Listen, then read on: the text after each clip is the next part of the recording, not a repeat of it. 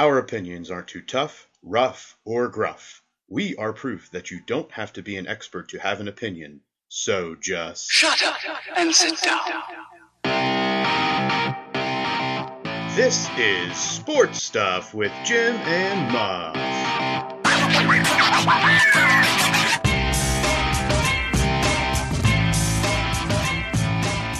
This is Sports Stuff with Jim and Muff. Woo! Dun, dun, dun, dun. This is a great episode. Oh, I'm so pumped for this episode. This is probably going to be my favorite episode of all episodes. The episode of episodes. Maybe that's what we'll title it. We'll see. It might be. You might find you'll find out as you listen to the first 20 seconds of this week episode. We are moving on up, ladies and gents. Um, take let's let's go for a little hop into the time machine, Jim. Into All the, right. the All right. hot tub, the hot tub time machine, if you will. Okay. Um, let's think about where we've come on this endeavor. We started out with a thought many years ago from a previous radio show, Mhm. um, revisited it as a pandemic was going on in the world. Yep. Starting in the world at that point, really, now that we think about it. Uh, we fast forward almost a year. The thought has grown into an idea. The idea has grown into reality, and the reality is creating dreams It is and a all dream. and all within that time period, guess what? Pandemic's still happening. it hasn't Um, gone away. It has not gone away. nowhere. If there's been one consistent thing, it's that we record on Sunday nights. The pandemic is still around, and we still find ways to make fun of each other. Yep, We have built a a group of knowledgeable guests. we have. We have a loyal listener club. We do. We are almost to episode 50. I'm so excited for episode 52. But this, I don't. This one's pretty good. But what is episode 50 going to do? We'll see. We'll have to find out. But look at us. We're still growing, looking to find new ways. We're even maybe going to venture into video content at some point. Shh, it's our secret. Remember? Shh. Don't, don't tell too many people. But get excited. I'm excited. I'm pumped. Are you really pumped? Oh yeah. Because it's about getting to this week's Fast Five, Fast Five, Fast Five. Three times. What's on deck, Muff? Tell me the first thing. Tell me what it is. Um, is. Un, deux, trois, which plays into something later in this episode. This league, Jim. This league. Never ceases to, to give us great content. National Basketball Association. Yeah. So I'm gonna I'm gonna take this first one. Jeremy Lin called coronavirus on the court in the G League, but he's not naming who said it, and he's not going to shame anybody with it. Let me just go real quick right off the rip. Jeremy Lin, he's just saying it's not going to do me any good to do it, so I'm not going to reveal who called me the coronavirus. People if you are calling the Asian American or Asians or anybody the coronavirus or blaming a community for the coronavirus, you're a moron. Stop it. Jeremy Lin, I I understand what you're doing by not outing them. Good on you. But those people are morons. What's next, Muff? Real question Is the NBA going to look into this? I'm sure Adam Silver will do something. Do something. Next for this league, Wardrobe Oklahoma. malfunctions. Yeah.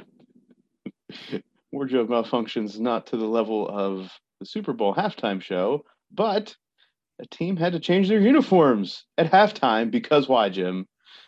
Because they look too close to the other team.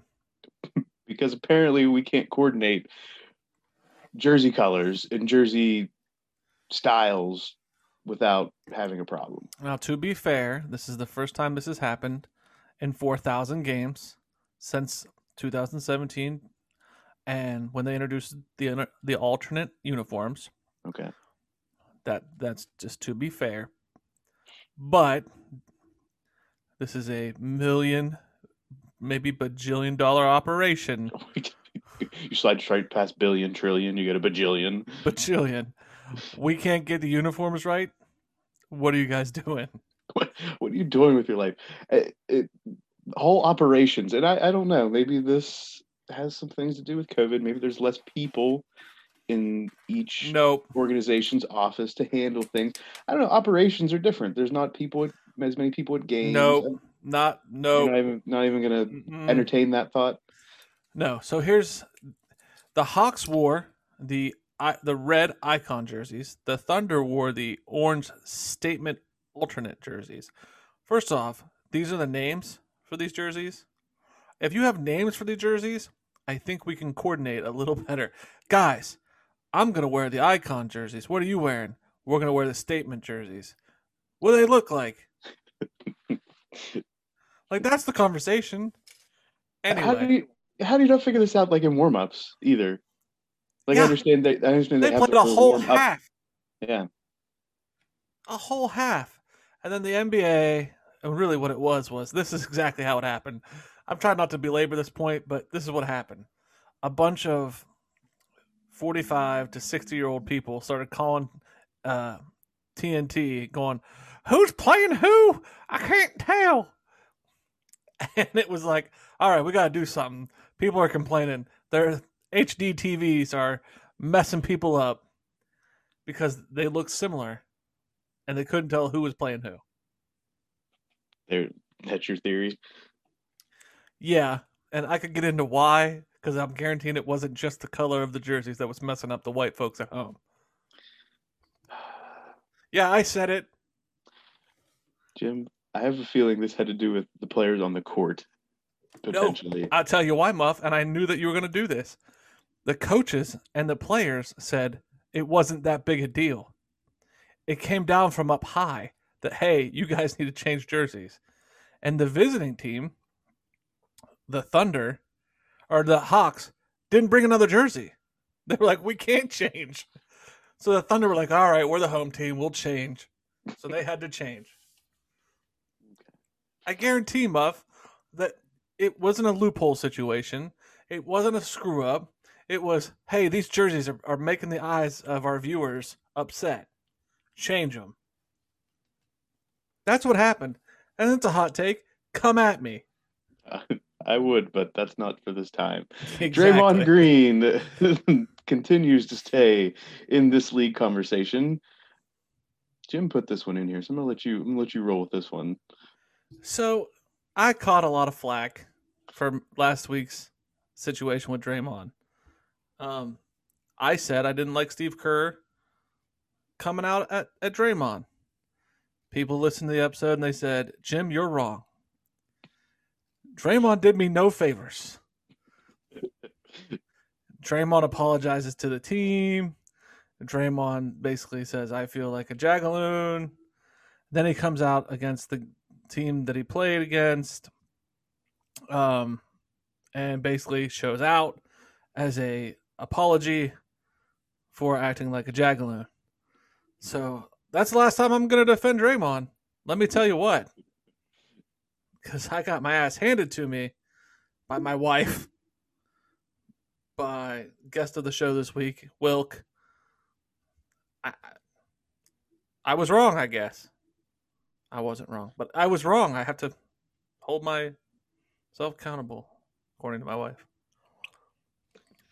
Okay. Moving on to the Nets.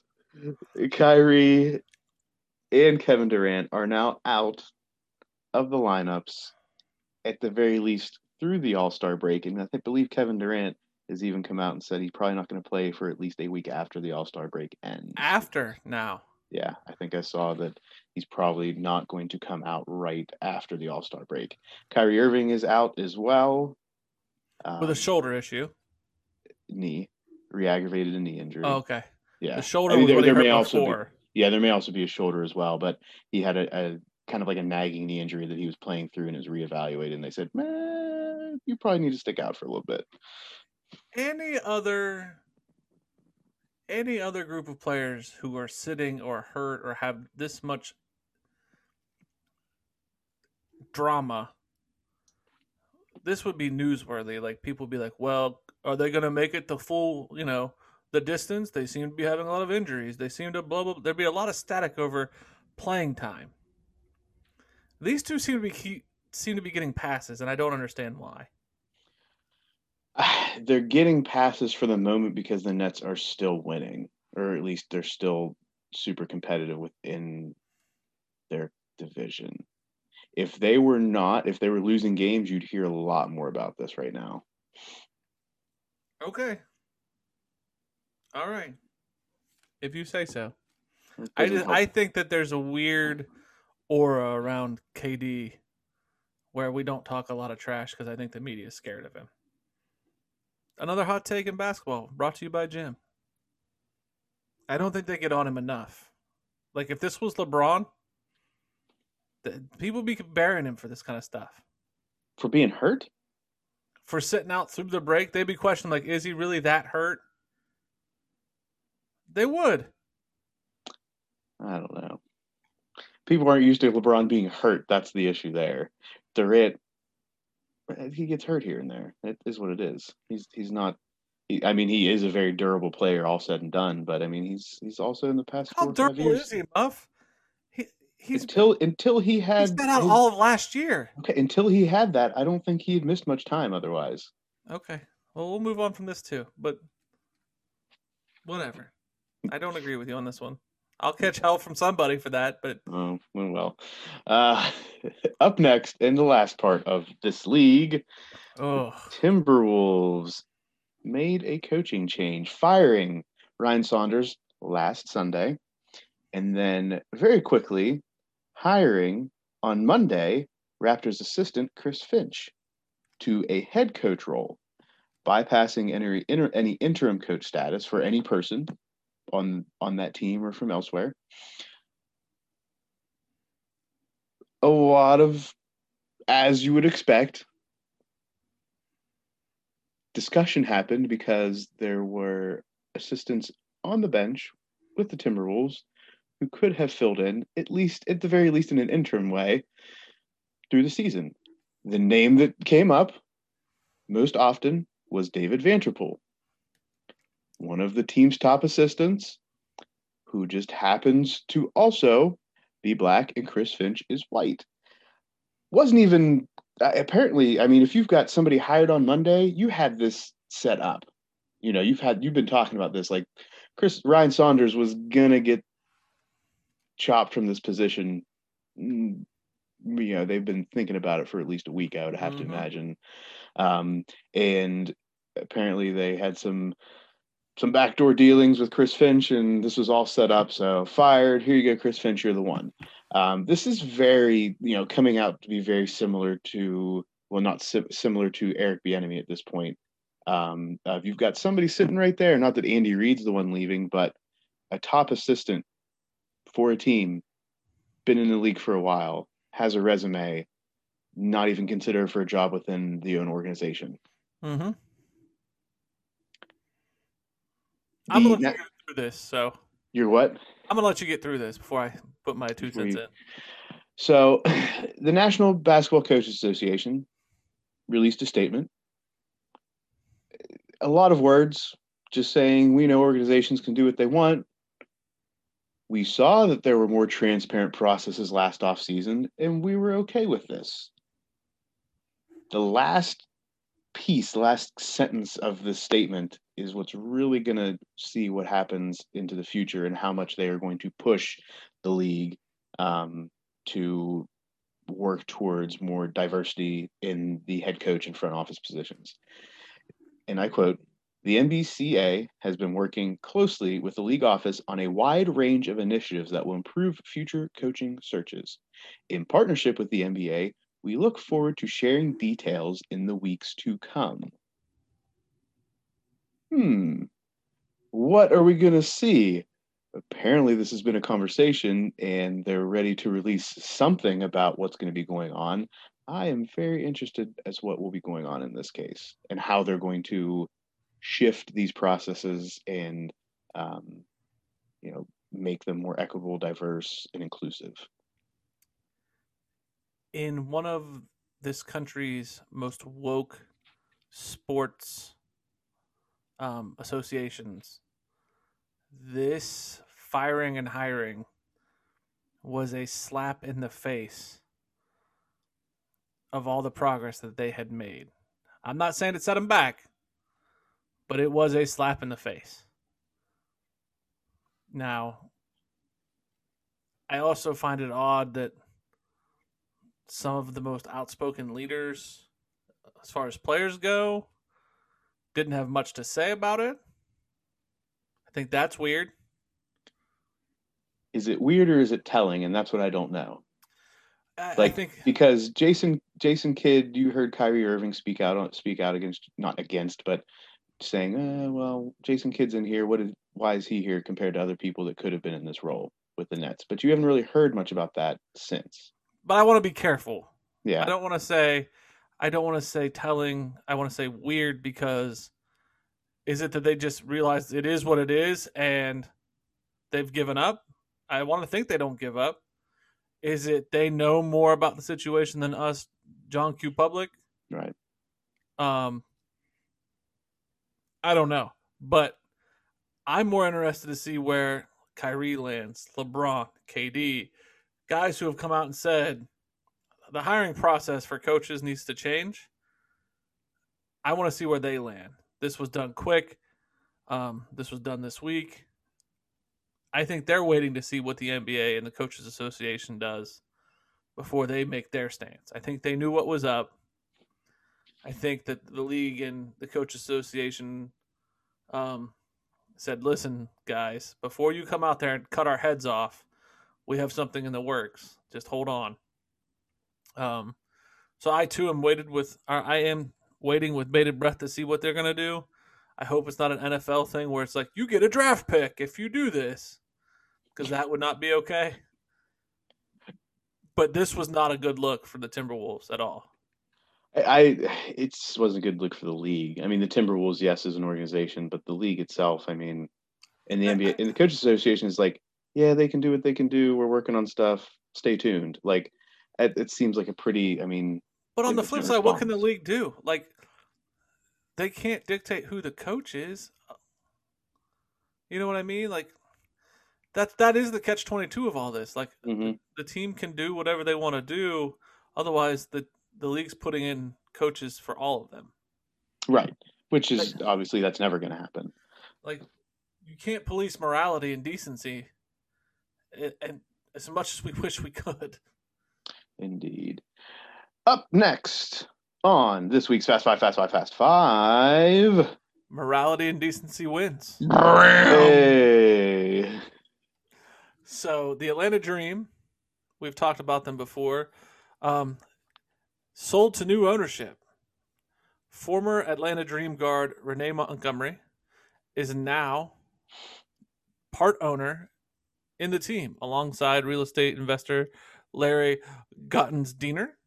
Sure. No idea. He is the majority owner, and Susan Abair, president of the Northland Investment Corp.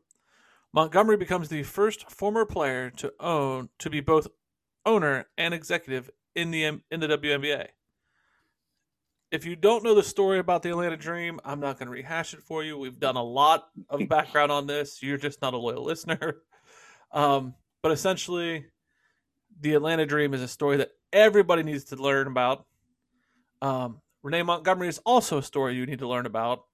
And we're going to keep this fast five and say go do your homework, put the Atlanta Dream in the googly search, and Renee Montgomery in the googly search, and do a little uh, education of yourself. But congrats to her.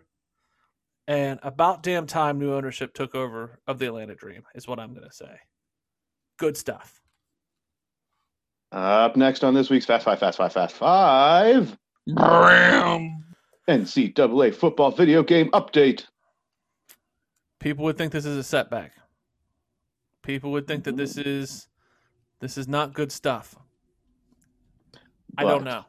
I don't know. Northwestern has joined Notre Dame in opting out of the new game. For now. Right. They've they've opted out for now. Both are saying that they want to be sure that if they are included in the game, that student athletes can benefit in some way financially from their name, image, or likeness being used. Um, EA Sports has said if the name, image, image, likeness legislation passes, that they will reassess and address how the game will be factored into potential player compensation. That's Yep. good. That's Yep. good. We obviously we've talked about this game. This game is is a year or so out. So I mean, it's not like this is going to happen. And I have a feeling that one of the reasons that they are waiting to release it is because they want to see the name, image, likeness legislation how this works through, Mhm. um, because that is a huge deal to using this game. Because let's be real, if you can't play with the players that you think are actually on the field, or download or pay for an add-on to the game, how many people are really going to be super interested in playing it, or at least as interested? So, this is really a chess move by both Notre Dame and Northwestern. For those of you that need to know the history, Northwestern and Northwestern players were the ones who kind of put EA Sports in check. And I don't want to say they're responsible for killing the game, but essentially they sued and kind of made EA draw back the curtain for the fact that players weren't getting paid. Notre Dame is joining their brethren because they're in the same state or close to the same state, Midwest. Um, as far as let's get our players play it paid. EA is going. We'll pay them once it, this is settled. Once we have to, that's what the EA is saying. We'll pay Yeah. them, but we have somebody's got to tell us we have to do it, or why would we? Which I mean, let's be real. Why would EA do it just out of the goodness of their heart? I don't think they'll be the last two schools to do this. I think that all this pressure is going to be pushed down to the NCAA. And it's going to be one of those shit or get off the pot. Either you write the rules, you clarify them, let's get these players paid, or things won't move. And then, like we've talked about, we may see the super conference, mega conference, things are going to get split up, and the NCAA, as far as football goes, as we know it, will change. And we're resistant to change right now. And this is just another piece of hay in the haystack on the camel's back. Though I mean, how many how many analogies trying to break what the old guard? Ki- King's Rook has moved to Queen's Pawn Five. Yeah. So Your we'll move. see. I'm not mad about it. I do think we'll get a game, but I, I also like the fact we're trying to break the NCAA. Yeah. And next on this week's Fast Five, Fast Five, Fast Five, Tiger, Tiger Woods, y'all. Whew. Tiger, at this point, if you haven't seen this, then what are you even listening for? Why are you listening to a sports podcast? The Tiger is involved in a single vehicle accident last Tuesday, um, multiple rollovers, uh, sustaining a shattered right leg. Um, inserted a rod into his leg, and there are screws in his foot and ankle. So he went through, you know, a pretty um, substantial surgery at that point to to get things put back together. Um, you, this was one of those like you saw it on the news, you heard about it, and it- you were hearing about it often because of who Tiger Woods is and his um, his importance to not just golf but the sport sport sport world entirely. Um, you know, kind of one of those surreal moments um, that you're like, well, he's an athlete, so why are we making this big deal about it? You know, some people may say that, like, why do I? I don't want to hear about this every ten minutes, but to some people, this is a huge deal. Um, the scene itself, self, it was one of those things where you're like, somebody definitely could have died in this. Like, Okay. I'm yeah, gonna, I'm gonna pause you there. yeah, The scene, I watched all, all that coverage when I came home. mhm, I just wanted to take you through one of the CNN or maybe ESPN, one of the ends. mhm, The guy who was at the wreck and after they obviously took Tiger to the hospital, he, he describes the carnage and he's walking it, walking you through it. He goes, Tiger Woods started here, and he's like on the road. Yeah. And he goes, and the car roll hit the median here, and he walks over to the median, and rolled here, and it like it takes you off the road, and you see like a bunch of brush cleared, hmm and he goes, and it looks like he rolled there, and he walks another like maybe ten yards, and then it looks like he rolled there, and he walks you another like thirty yards, and it looks like he rolled there, and then you see like a tree bent in half. Yeah. and then he walks another like 20 yards. Tiger looked like he rolled the distance of a football field a hundred times. And by the time you got done, like it looked like a dinosaur ran through the woods, just wrecking everything. Yeah. And they're like, and he's got a broken leg. And at the end of it, you're going, what? Like, that's it like that's really because it just it, the scene set up it set itself up to yes there were uh, how many other things that could have happened you know traffic you know being colli- collision with another car um hitting any number of other trees or other impediments along the path of the path of the rollover like a, a tree could have just as easily impaled him. yeah, it- it- yeah, something like that. So I mean, the, the is lucky that that is all that happened. Yeah. Um, I, I think it was initially reported. It just I I found this one of those details that I was like, I don't really care about this part. Initially, it was like the jaws of life were used, but apparently it wasn't the jaws of life. It was like this other thing that they had at the responding parties. They called it something else, and I was like, I don't need to know that. The man had to be extricated from the vehicle. That's all I care about. Like it wasn't like a simple like he walked out. Practically a can opener. Right. Like Yeah. I was and like, if I, you look at the whole scene, we're lucky that's all they like they didn't scrape him out of the goo like Yeah. for more like it was bad. Mhm. So I don't care what you call it, they got him out Yeah. with a broken leg. And they said he was awake and talking. Right. Yeah, it was one of those like, okay, but is, is he really like a superhuman being at this point? Like, I've Yeah. thought about this. and like, it's Tiger. Like, he's he's definitely got somebody looking out for him. Uh, he's already said he wants to get back on back on the golf course. Um, obviously, I think we all understand there's a realistic Oh, yeah. timeline to this. Um, I'm guessing, and I'm no doctor or a guru of therapy. Broken ankles and Uh, broken ankles or shattered legs. right. Uh, I'm guessing it's at least six to twelve months before he can probably even attempt to to like recreate his swing, and it's close to normal. And I'm saying I'm thinking it's probably 18 to 24 months away before he can even attempt to compete, like at, at a high level. Yeah. That's my thought. I mean, again, I'm no doctor. Um, eh, the thing that's got me thinking here is this really make him consider like, eh, if I'm going to keep playing competitively, is the senior tour what I should be waiting for, or do I still want to run around with the young guys?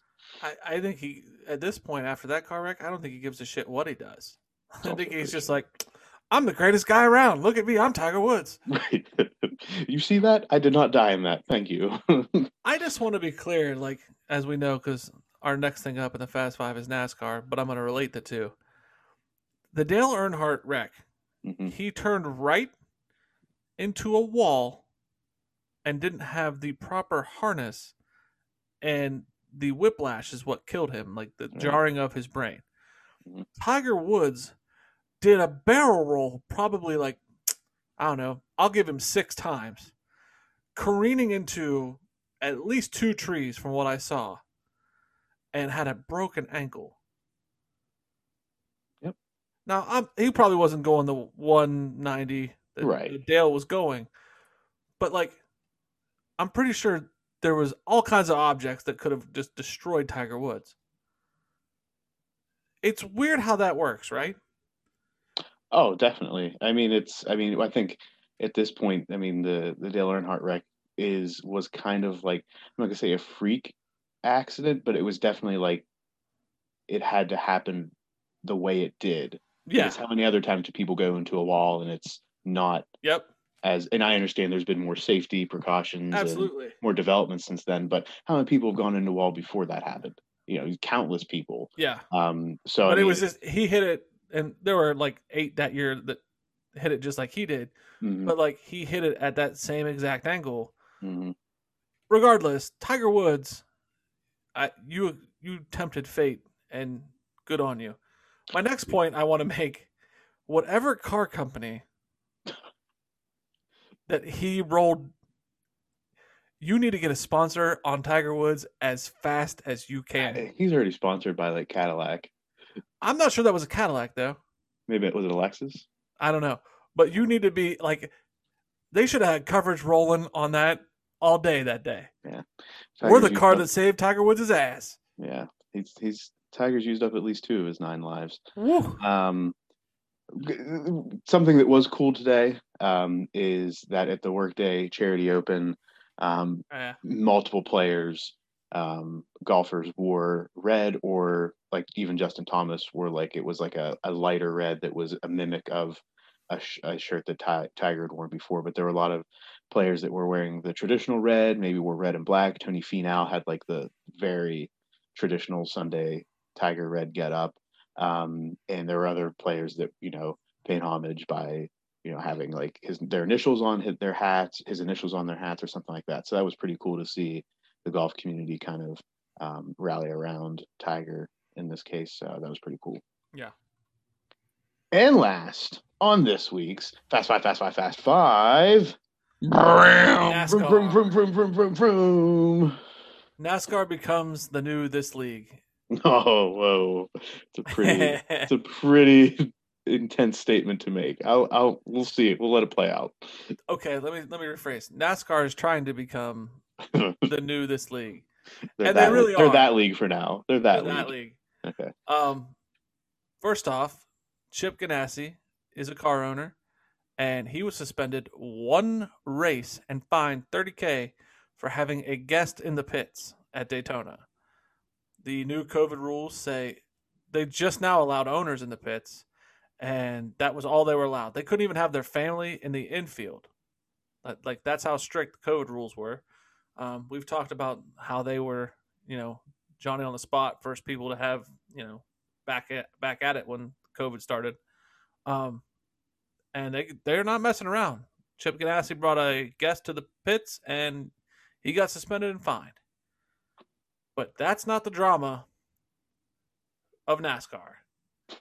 Here's the drama. Former driver turned analyst, um, Kyle Petty, Okay. of the Petty family, Right. also, the Petty family was Bubba Wallace's um, owner last year. hmm Kyle Petty gets on a show and basically calls out former champion Denny Hamlin and says, um, "If I'm a veteran driver in the Gibbs organization, which is Hamlin's organization, I'm looking over my shoulder in the rearview mirror because I'm watching my replacement out there win races." Now, two young drivers had just won two races that Hamlin did not win inside of Hamlin's organization. First off, I, I need to call attention to the fact that Hamlin would indeed not be looking in his rearview mirror for these drivers. Yeah, it was dumb. Okay. I just wanted to point that out that this makes no sense, but carry on. Yeah. Now, Hamlin, instead of just letting Petty run his jibs, says, I'm not sure who I can equate it to in another sport, but essentially someone else at the top of their game, and, anal- and another analyst is like, oh, that guy scored 30 off the bench. He's coming for your starting position. Okay. So essentially, Hamlin's saying, why is this a thing just because a rookie got won a race? He then goes on to say, I can understand this coming from fans um, that, that aren't privy to the information that analysts and the media are. hmm So my thing was just like, have you watched one race in the last two years? Have you seen any articles about re-signing? It just dumbfounds me because Hamlin just re-signed a contract extension. Nobody's coming for his job. Like it's essentially Petty's just stern shit. Brad Keselowski, who works for a whole other organization, another driver, says, This is all crazy. Basically, are you younger and we can pay you less? Do you have any followers on social media? Yes, we like you. There are tons of great drivers, but this hype train is insane. He's essentially saying everybody's all about these young guys, and it's stupid. Yeah. A fan gets at Hamlin and is like, "Hey, we love you. Don't worry about this." He's like, "Obviously, since I'm at the end of my care, at the end of my career, why should I even care about all this?" It should be noted that Denny Hamlin and Petty, before Petty retired, got into a scuffle on the track. I don't understand why Kyle Petty ran his mouth. I also don't understand why Denny Hamlin cares. It's really stupid why they're wasting time on Twitter. But But bring- because they're trying to be like the hip young drivers, Jim, who use Twitter, uh, exactly. except except they're using Twitter to argue with each other, not reach a fan base. So essentially, what's been going on? So I was like, uh, I'm gonna put this in the Fast Five. We'll talk about it. I'm gonna try to make a joke about how they're the you know this league. Try to ruffle Muff's Jimmy's. You know, he talks about golf, and we'll make it a thing. I watched today's race, thinking it won't still be going on, right? Hamlin was running fourth most of the day. Sure as shit, they were like beating down the fact that he's running fourth. Like, why isn't he up higher? I don't understand why they have it out for this guy. And I think it's NASCAR's way of like, Hamlin's the guy. He's got Jordan backing him. He's in he's in cahoots with Jordan on his Mhm. own team. We're gonna make this a storyline because we got new eyes on the Mhm. product. We're gonna make this a thing. I think this is by design. I, They're just going to keep bringing him up until they until they he either gets put out to pasture or they they just ride the story in the ground. occasion. Yeah. They're gonna make this a thing. They're gonna make his name a big deal.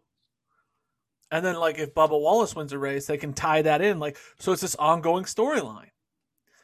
Basically, to use my father's words, it's WWE on wheels. So, are we saying that I should start watching NASCAR now too? Like I'm supposed to watch AEW? And that's our Fast Five, ladies and gentlemen. Bam. All right, so we got a new segment um, with a new guru. New Well, guru alert! New guru alert! New guru alert! A little background about how we got here first. Um, of course, everything leads back to our boy Scott. Um, we put out a thing saying, "What sports do you want to hear about?" Scott, being Scott, just ran off at the mouth because he is the guru of talking shit, and he threw everything but the kitchen sink at us. Um, Yeah, he threw. There was cockfighting. There was um, badminton, badminton. He just started talking. Even what, what uh, Quidditch. He threw everything. Quidditch. He threw everything at us. In addition to more traditional sports, including what we're going to talk about tonight. and he threw out field hockey. Um, and then a person, our new guru, said, Yes, field hockey. And I said, Are you a guru? Thinking, There's no way this person could be a guru. And she said, Why, yes, I am. And threw out some major uh, accomplishments. And I was like, Well, I done goofed. It looks like we're gonna have to have her on the show because she is in fact a guru and then some. But did you So- really goof? Well, no, because now I got a great guest. Yeah. So it was a win for me, but I definitely was like, oh, I put my foot in my mouth. So, some of the accomplishments. Um, she helped bring. Go ahead, Muff. I was gonna say we we introduce this person by name. I want to do the we just- accomplishments first. Okay, Ah! all right. Hold on. Cardi B just popped in my headphones. Hold on.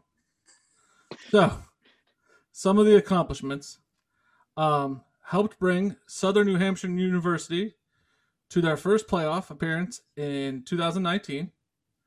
Was a part of the MAC Freedom Coaching Staff of the Year in 2018. Check, U.S. Field Hockey Level 1 Coaching Certification. check.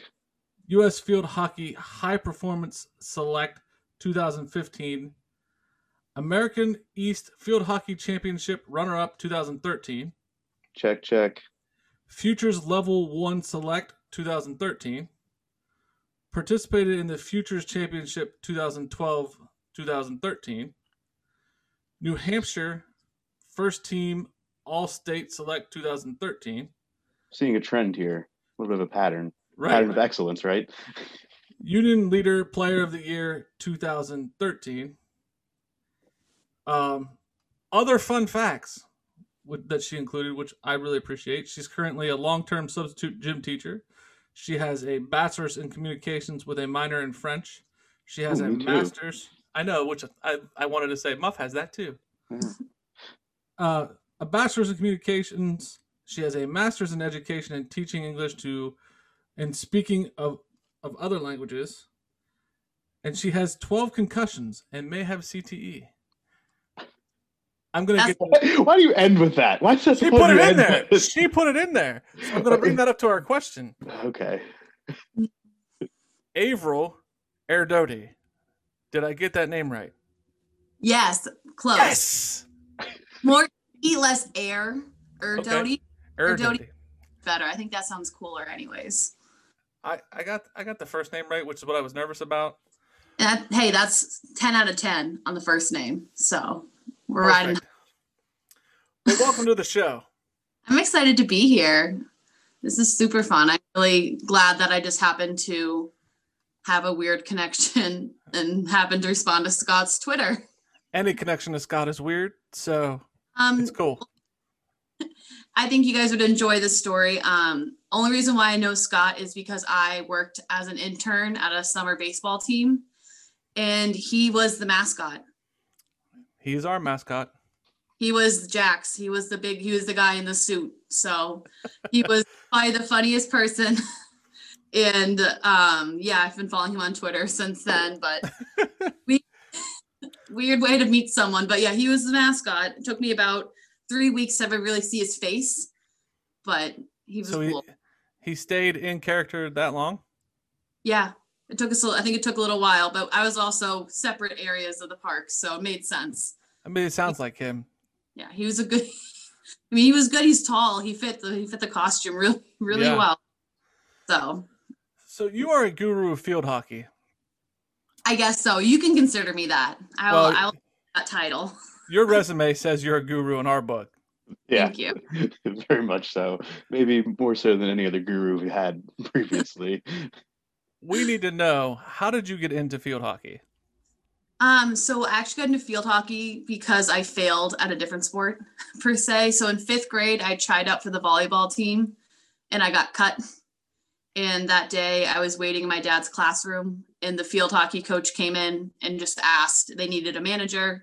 I didn't know what I was signing up for. I just said I'll do it because I was just wanting to do something.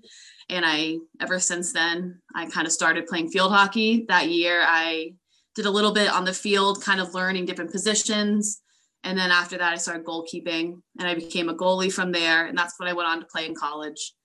Um, so from fifth grade on till my junior year of college, I played. And then I coached two years after that collegiately, but have done a bunch of little camps and high school like clinics and stuff. So been pretty involved, which has been fun. My next question is where is that sport popular? So definitely in the United States, it's not popular everywhere. It's really popular on the East Coast. So New England, most towns have it. Um, really, really big in like the NEPA, like New England, uh, Pennsylvania, uh, Delaware, New Jersey. That's where like a lot of the really good players come out of in uh, the United States. But otherwise, it's huge in Europe. So like it's a big um, European sport. It's actually the second most popular team sport in the world. So it's just not popular here. That's kind of what like when I was researching, that's Mhm. kind of the vibe I got was like Americans are just behind on this. Yeah, it's definitely not popular in America, but if you go anywhere else, I when I studied abroad my senior year, I would go around to Germany. There'd be people pulling their field hockey bags onto the trains and just going to practice. Um, it's a huge thing over there. They have big tournaments, and it's more of a uh, social event too, kind of like how there's softball clubs and teams and activities. But Um, definitely Midwest, not a big, not a big thing. Um, not in like Colorado or anything. There's a little bit in California. It's starting to grow in Texas a bit, but not big. Once you kind of hit like Pennsylvania, it kind of starts to fizzle out. Yeah, I was same thing. I was doing some looking, and aside from the the European popularity, I was thinking like in the United States, it has like the growing pattern of like lacrosse was like kind of how I was thinking about it. Very, that's kind of how I best compare it is to lacrosse. Like it's definitely not like ice hockey at all. People usually ask me, "Oh, it's like ice hockey but on grass," and I say it's nothing like ice hockey. The rules are very different, um, but lacrosse is a better comparison, both in popularity and kind of rules and style of play. So that's a really good comparison. Is lacrosse. So you've mentioned the rules. Kind of explain to us what field hockey is. I know that's a lot. I mean, we could. I understand, but can you give us a brief synopsis of what field hockey is? Okay, so we can even start. I took a few notes on like kind of like the history of like what it is, and I learned a few things doing this that I wasn't really aware of. But apparently, the first um, cases like you can see of field hockey date back to almost four thousand years ago. they found cave drawings and like Egyptian tombs of people playing with the with the hooked stick and the ball. Um, and then in the 16th century, there's a similar game in China, but it really didn't start getting big until like the 1800s in England and Nova Scotia. And at that point, it was a men's sport only. It was too dangerous for women to play. So that's another thing that I think is really weird in the United States that it's more of a feminized sport um, there's only one guy I've ever played against, and he was probably one of the best field hockey players I've ever seen in my life. He was filthy. Like if you watch ever had the time to watch men's field hockey highlights, they they like will blow your doors off. They're phenomenal. Oh. Um, so the first, like after that, it didn't get into the Olympics until 1908. And it's funny that England, Great Britain actually won all the medals that year because they had they had four countries going there. Um, so England, Ireland, Scotland, and Wales all won all the medals that year. Huh. Women's field hockey was not introduced into the Olympics until 1980, though. So it's like almost this 80 year difference. So it's that's a weird thing that I had no idea um, was such a big separation of when the men started competing and when the women did. And then another really little known fact um, for people is that India and Pakistan were really, really good. And um, from 1928 and 1956, they won the gold medal every year. So there's a really big culture in the India and Pakistan. And um, they've had a lot of tactics and playing styles that have developed from in there. But the game's developed a lot since then. And there's so many rules and that's what I'm saying is a lot to unpack. But basically, what you have is um, 11 players on the field. So you'll have a goalie. Then most players, most teams will have three defenders, four people in the midfield, and then three forwards. So kind of like that lacrosse setup where you have your lines. Um, but in lacrosse, where you're kind of cemented and you can't um, go across the lines. Field hockey is more fluid. That's so what you, I was wondering. Yeah, you can cross over. There's no such thing as offsides in field hockey. Um, so if you have the ball as a your center defender, you could take the ball all the way up and you can score, and that's not an issue. So there's no such thing as offsides in this sport, which is a big positive, I think, and I really like that um, aspect of the game because it makes it really fluid. Yeah, and because there's so many whistles and rules otherwise that if you had offsides, it would be almost impossible to play. Um, is there any questions so far? No, yeah. I mean, that, that was, was, a big thing. Yeah. The... We were like, is there offsides? Like, and I think that differentiates it from hockey too, is that there's sides. So, and, and whereas field hockey, there's not. Um, do you have to keep your stick and, and be bent over the entire time? Muff and I were debating this. No, you do not. You do not have to be like bent over. You can run. There's a lot of drills where you'd have to kind of the field players would have to run and work on how you transition from being low and then picking up your stick and running separately. No, that would be very hard. And there's Yeah. a question that you'd hurt, break your back playing field hockey because you're bent over. But we were trained to use your legs more, so it's more like a squat position than with your back. Um, but yeah, with ice hockey, I know you're more kind of in that squat position when you're on the ice. But field hockey, you're not bent down as much. Okay. That was Yeah. see, Yeah, got that's that good. covered. Yeah, that's really what- hard to play. Yeah. What um what's the typical um equipment that is used, like safety equipment as well as the typical um jersey? Like what's what are- what are you wearing? What all do you have? So for it, it really is separate. So we'll start with the field players because it's way less than what I would wear. Field players, you'd have to have shin pads, um, mouth guard. In high school, you used to have to wear like lacrosse goggles, so like you know with the Yeah. and I had grow in high school about how that should have been not like you shouldn't be wearing goggles because it was unsafe and it caused a lot of um, blind spots and people were getting in accidents and running into each other. So recently there's been a rule changed and now you don't wear goggles in high school. Once you get to college, goggles are not a thing either. So you just need a mouth guard, you need your stick, and you need shin pads for field players. And then the uh, uniforms uh, are jerseys and then kilts or skirt, and then spandex underneath. Uh, the hairstyles kind of big in field hockey, if that makes sense. I know each sport kind of has their own, I'm going to say a kind of swag or their own thing. And um, braids are kind of big or ponytails with multiple different holders on the way down. I don't know. We'd always braid each other's hair before game day. So that was kind of the thing. Um, but then you'd have the goalies, which would be me, and we had so much stuff, so much. Um, I'd wear a female cup, and then I'd wear like a um, a girdle, which is kind of like the hockey pants, and then I'd have boots, so foam boots, and then leg guards, which are similar to like the ice hockey leg guards, but made out of foam. Then I have a chest protector. I'd have shoulders, and then I'd wear um, just a pair of big uh, basketball shorts over my pants, a jersey over my chest, and then I'd have two big foam gloves, a neck guard, and a helmet. So I'd be like fully suited up, and I'd have a stick. Dang. This Bec- like th- th- what you're describing to me sounds like a major league lacrosse goalie. Like because it's like you're pretty Well- much entirely padded up. Yeah, so I would wear more than the lacrosse players, Yeah. and it's Well, it was yeah. preseason was fun. No, I Uh, couldn't imagine.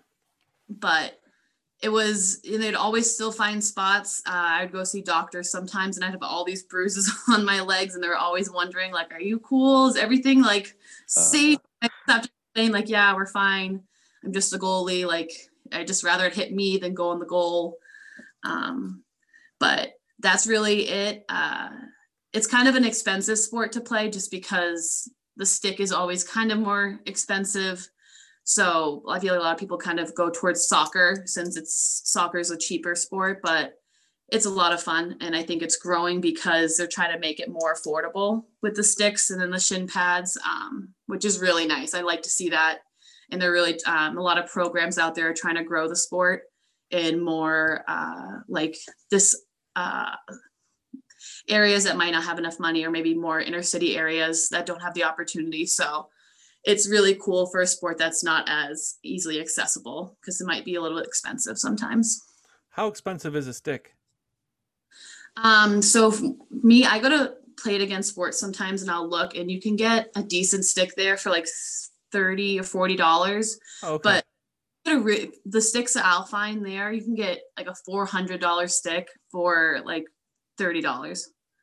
I just got one the other day that we use in college for like 400 500 dollars and I got it for 30 bucks. so you're talking top of the line stick if you bought new is four hundred dollars? Yeah, for like sometimes even Wow.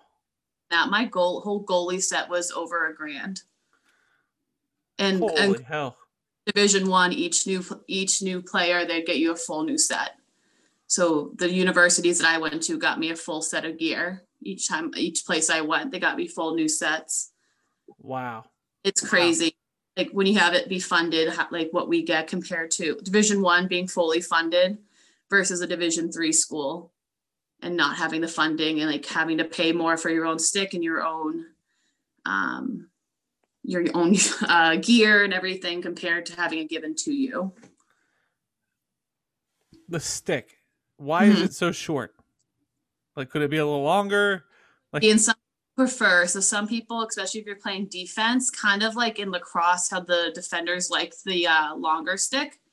Sometimes in field hockey, I know girls who would pick a stick a few inches longer because it would extend their reach. But um, that's actually a really good question. It's it's more for the hitting. It's a better way to hit. Um, I know in hockey you have the long slap shot, but the way your hands move when you're hitting field hockey is different. You keep your hands together. So that's why it's shorter, just for the aerodynamic um, when you swing through.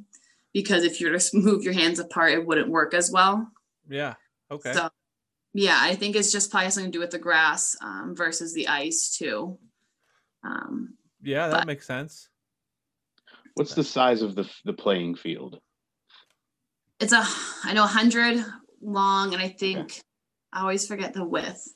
I want to say sixty meters wide. I'm not sure. I, I meant to look that one up. How No. wide? Oh, you're good. No, it's it's so it's it's about the size of a football field. Yeah, you just could literally make it up and we'd be okay Yeah.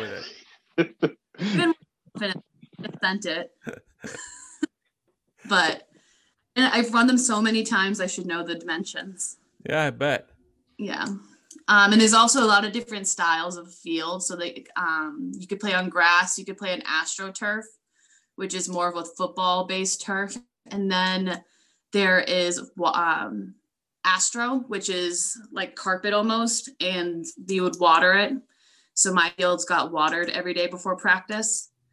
Um, and that was to make the ball move faster as well as injury prevention. Because if you didn't water it, you'd get stuck and we had our women's lacrosse team playing on it in the spring and we had like three or four girls on the lacrosse team blow out their acls Ooh, because wouldn't water the turf which is tough and i just think that just made me hurt because yeah. thing yeah it's really hard And so you have to make sure those are watered but there's three different playing surfaces and the game's totally different on each surface so that's a whole nother level. And if you're playing at the division two or three you might have three games in a row on three different surfaces. Can you describe the ball for us and like what it compares to? okay i'm trying to think. So it's um a little bit bigger than a lacrosse ball. And it's about it's not totally it's hollow in the middle. There's like a little bit hollow but it's about that thick it's probably about two inches thick and if you get hit with it it hurts like you get drilled it's going to leave a mark um, so it's a pretty sturdy ball it doesn't give it's not um, rubberized it's more of a hard plastic Okay. so I'd compare if I like a baseball sized, and if the cork wasn't there, you know what I mean? Like the Yeah. inner cork was gone because there's an empty space in the middle of a field hockey ball. So if the whole outside was still there, but the cork was gone, maybe would be a good comparison. How fast does that thing come at a goalie? Like how fast is that thing coming at you? So if you're on AstroTurf where the ball can move at its fastest, and there's a girl I played with my freshman year. She was from Holland, and she was probably by far her and this girl from Germany who went on to be um, female player of the year the year after I played with her. Um, they could probably get it to like 70 miles an hour. They can shoot like real fast, real fast. There's girls I would just I was I was um that was when I was with Albany and they were 14th in the country. So I would just stand there and hope I didn't get hit where Yeah. I wasn't. They were really good. um but usually for uh, 40 if they can hit it decently, but on AstroTurf it gets really fast. Um and it's just that like I said, then you go to a field turf and it kind of slows down a little bit because it's not as quick. So I saw a thing about indoor field hockey. Yes, that's a whole different thing too, because you play with less people and then the rules are different with indoor.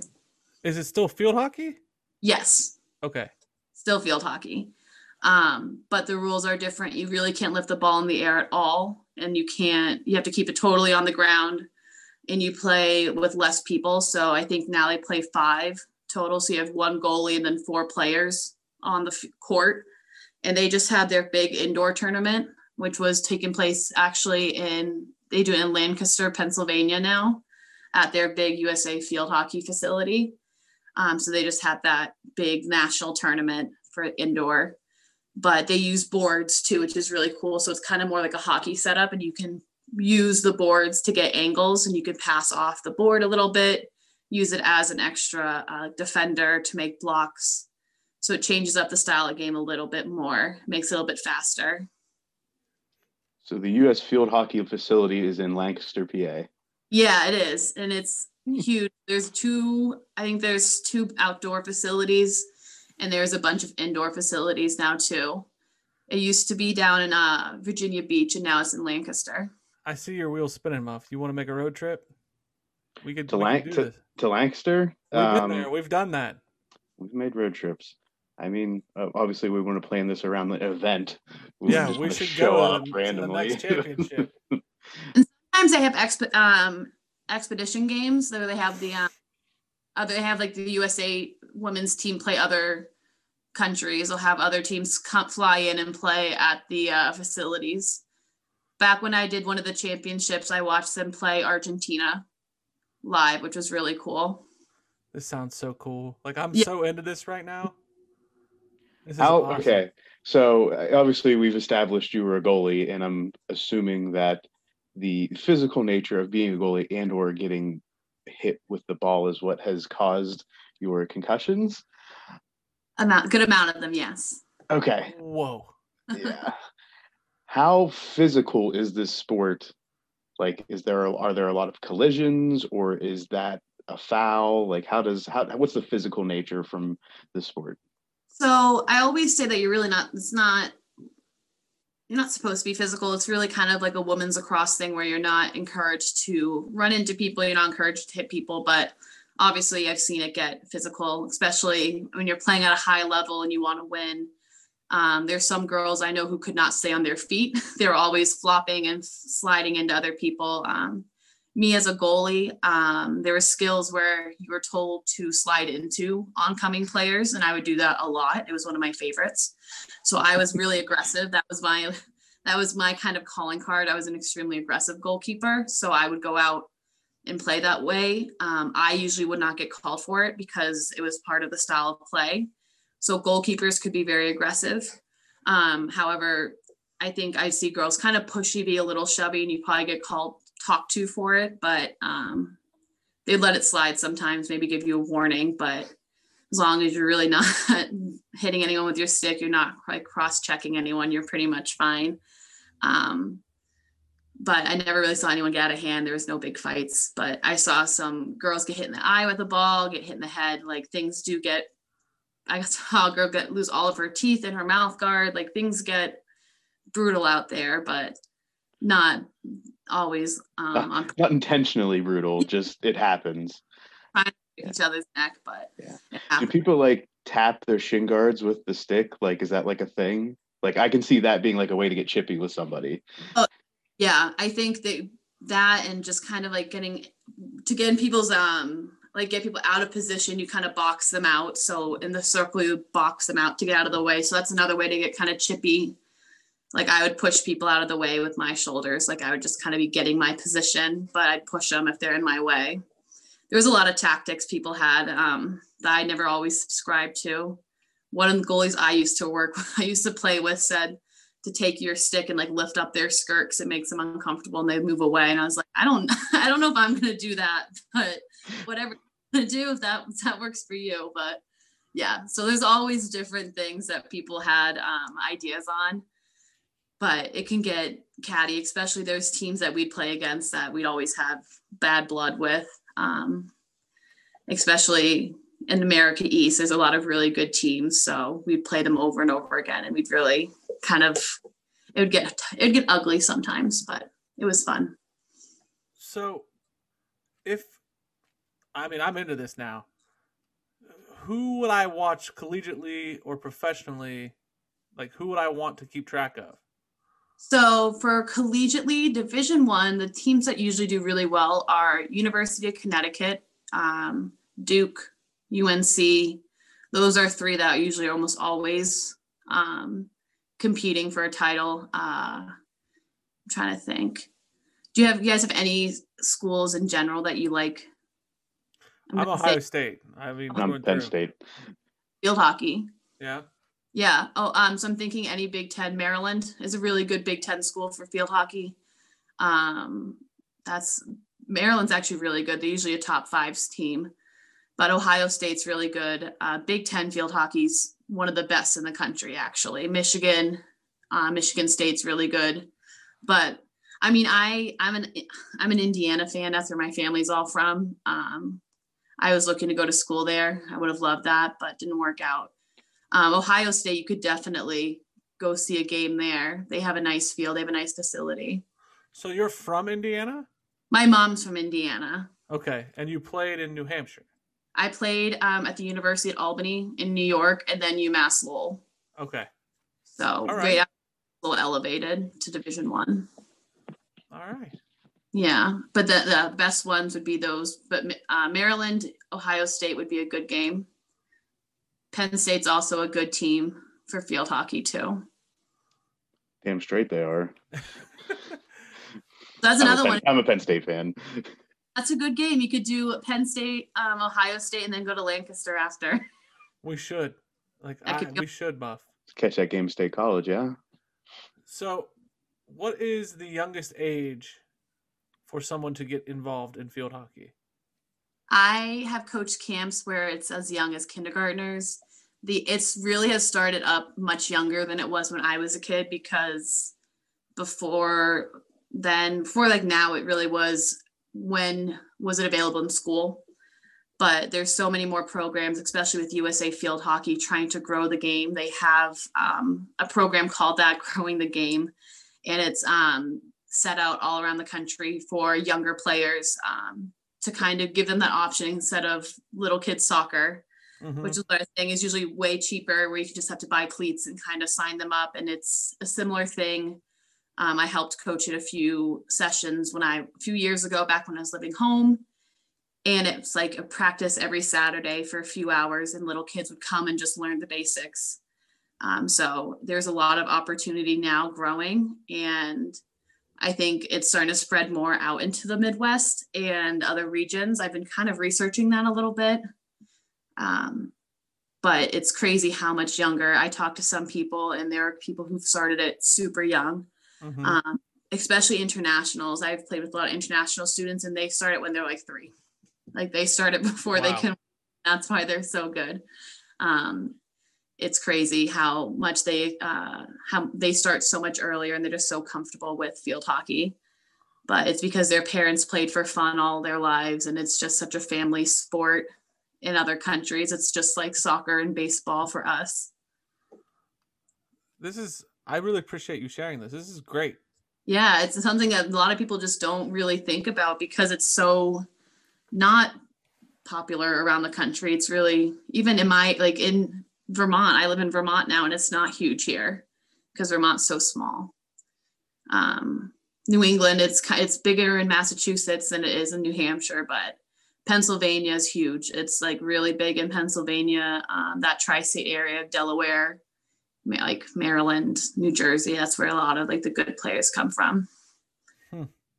But there's a lot of good schools starting to pop up. I think the Big Ten, being that big powerhouse in the Midwest, really helps keep the representation.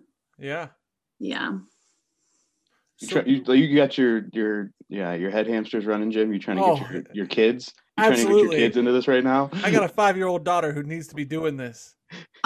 Absolutely. And the great thing I'm going to say about field hockey too is be- beyond Division One. Like, this is what I'm saying. I've coached Division Two and Three, and I'm a big supporter of those divisions as well. Division Three, there is someone, there's a team for anyone. If you want to play field hockey in college, there's so many Division Three teams out there that have different cultures and different setups. That if you want to play, there's a team out there for you, which I think is phenomenal. And there's more programs um, popping up. is a lot popping up in the South and the like the game is growing. So I think that's awesome. And I'm Yeah. always and if you ever needed a guest coach, I could try to come and be a coach. Yeah. It could give a guest. it seems to me like this sport has the opportunity to not only like open the doors for collegiate scholarships, but it also like brings people together. It's a good community. It really is. Yeah. I have best friends I still talk to daily. Um, internationally, I have friends that I visited. Um, one of my best friends lives in Madrid. I went to visit her a few years ago for my birthday. She's still playing, and it's just a, it really is a good community. Um, I still am in touch with people I've coached with, I've played with, and I think there's a lot to be said. It's a growing community, and there's a lot of good people in it. So if you can start young, it's it's different, and I think it's fun. It's Yeah. something that I think there's a lot of different positions, a lot of different things you can do within the sport. So it's kind of something for everyone. How And- did how did you go from player to coach? How, is it just So- a natural thing? Um, so what I did was I had applied for a few graduate assistant positions my senior year of college. So my junior year was actually my last year of being able to play field hockey because of my concussions. I had to, I um, received my 10th at that point. So I've had two since then. And I have received two within a year. Well, four within a year, two back to back within a day and I went to go see a doctor um, who worked with Patrice Bergeron with his. So he was like a the Bruins concussion doctor in Concord, Mass. And he told me I should probably stop playing for the best of my brain, which is a good thing. Right. And so I went off, I studied abroad. I took some time to think. When I came back, I started to apply for graduate assistantships. And I got um, hired at Wilkes University in Wilkes-Barre, Pennsylvania. So I lived there for a year. And um, the whole, I didn't end up being able to stay there for my whole um, duration of my program. So I moved back home and worked at SNU after. But I always kind of knew I wanted to coach. And I had worked with club coaching before and just like summer jobs, and I really enjoyed it. And working on a college campus is so much fun. And with the college students, I really enjoyed it. Um, I was always a coach jumping up and down when we scored. I always got way too into it. um, I was always really hyped up, but it was really enjoyable. I think now that I've stepped away from it and started doing something else, I've realized how much I'd love to get back into it. So hopefully, when COVID clears up, an opportunity can kind of Yeah. represent because the seasons, a lot of teams aren't having seasons this year for obvious reasons. Mhm. Um, and the ones that were going to have the fall season in the spring, a lot of those teams didn't end up doing it or they're having shortened seasons. So it's best to just try for next year. But Well, I really do. I mean, this is this is very eye opening. This is a sport I definitely would not have I would not have guessed like, oh, this is this is a community. And then for you to well, it's a really cool thing. And there's a lot of people who know each other. And it's, if you get in with the right group, it's definitely a good, it's just like any sport. If you get in with the right group, it's a good experience, but there's always bad eggs. Sure.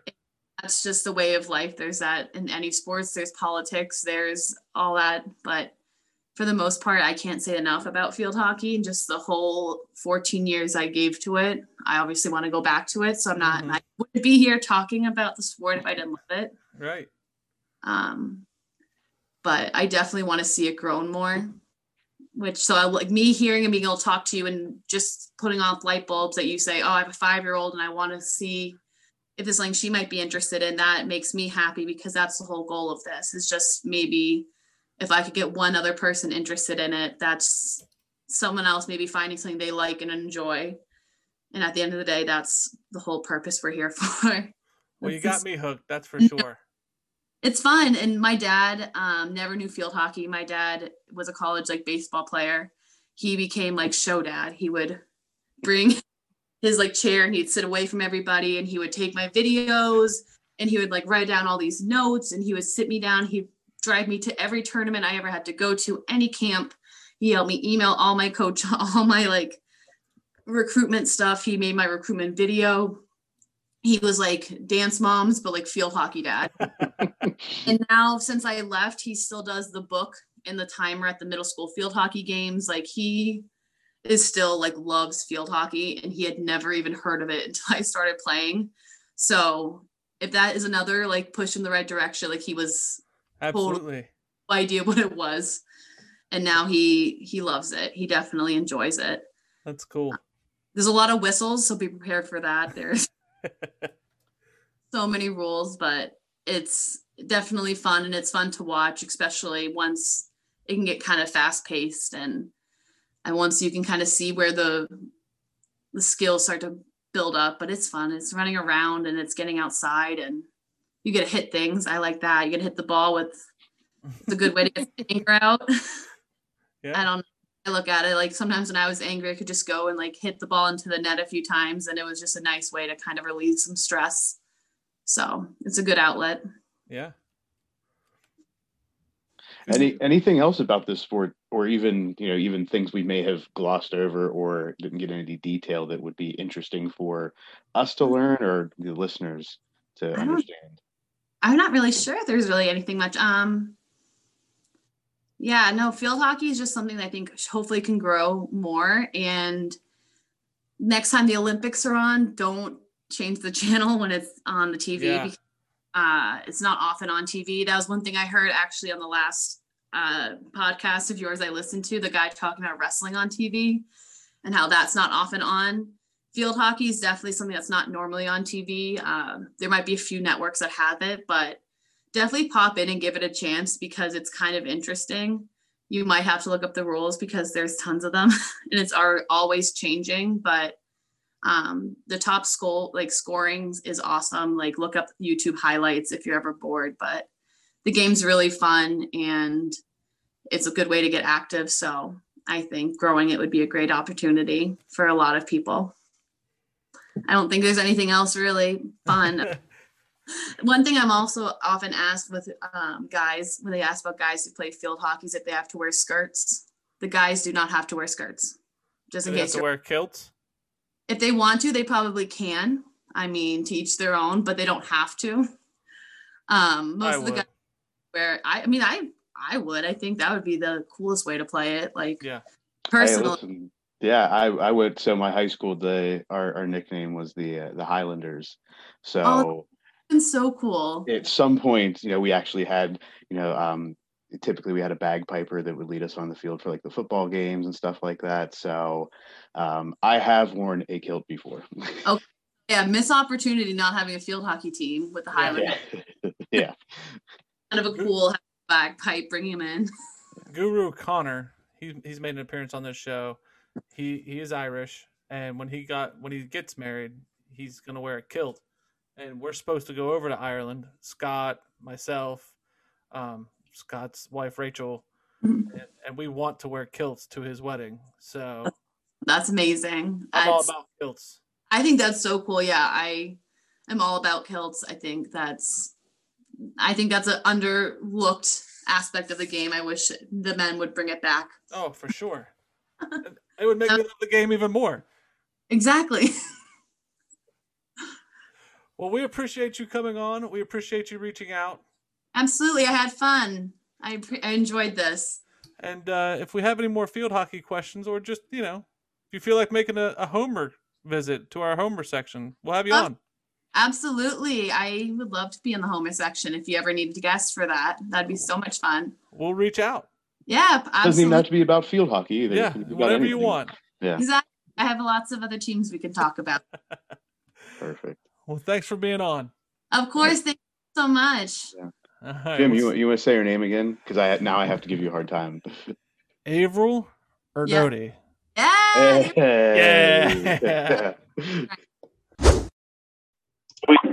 This week's rant is the goddamn NBA. Most importantly, goddamn Adam Silver. Uh, they canceled the All Star Weekend last weekend, uh, or last year, and this year they had it in uh, I think in Atlanta maybe, uh, but it was supposed to be in Indianapolis last year, but they didn't give it back to them. Um, not only that, but they snubbed uh, Domantas Sabonis from the Pacers, who's uh, second in the league in triple doubles. Um, but they ended up uh, using him to replace an injured player.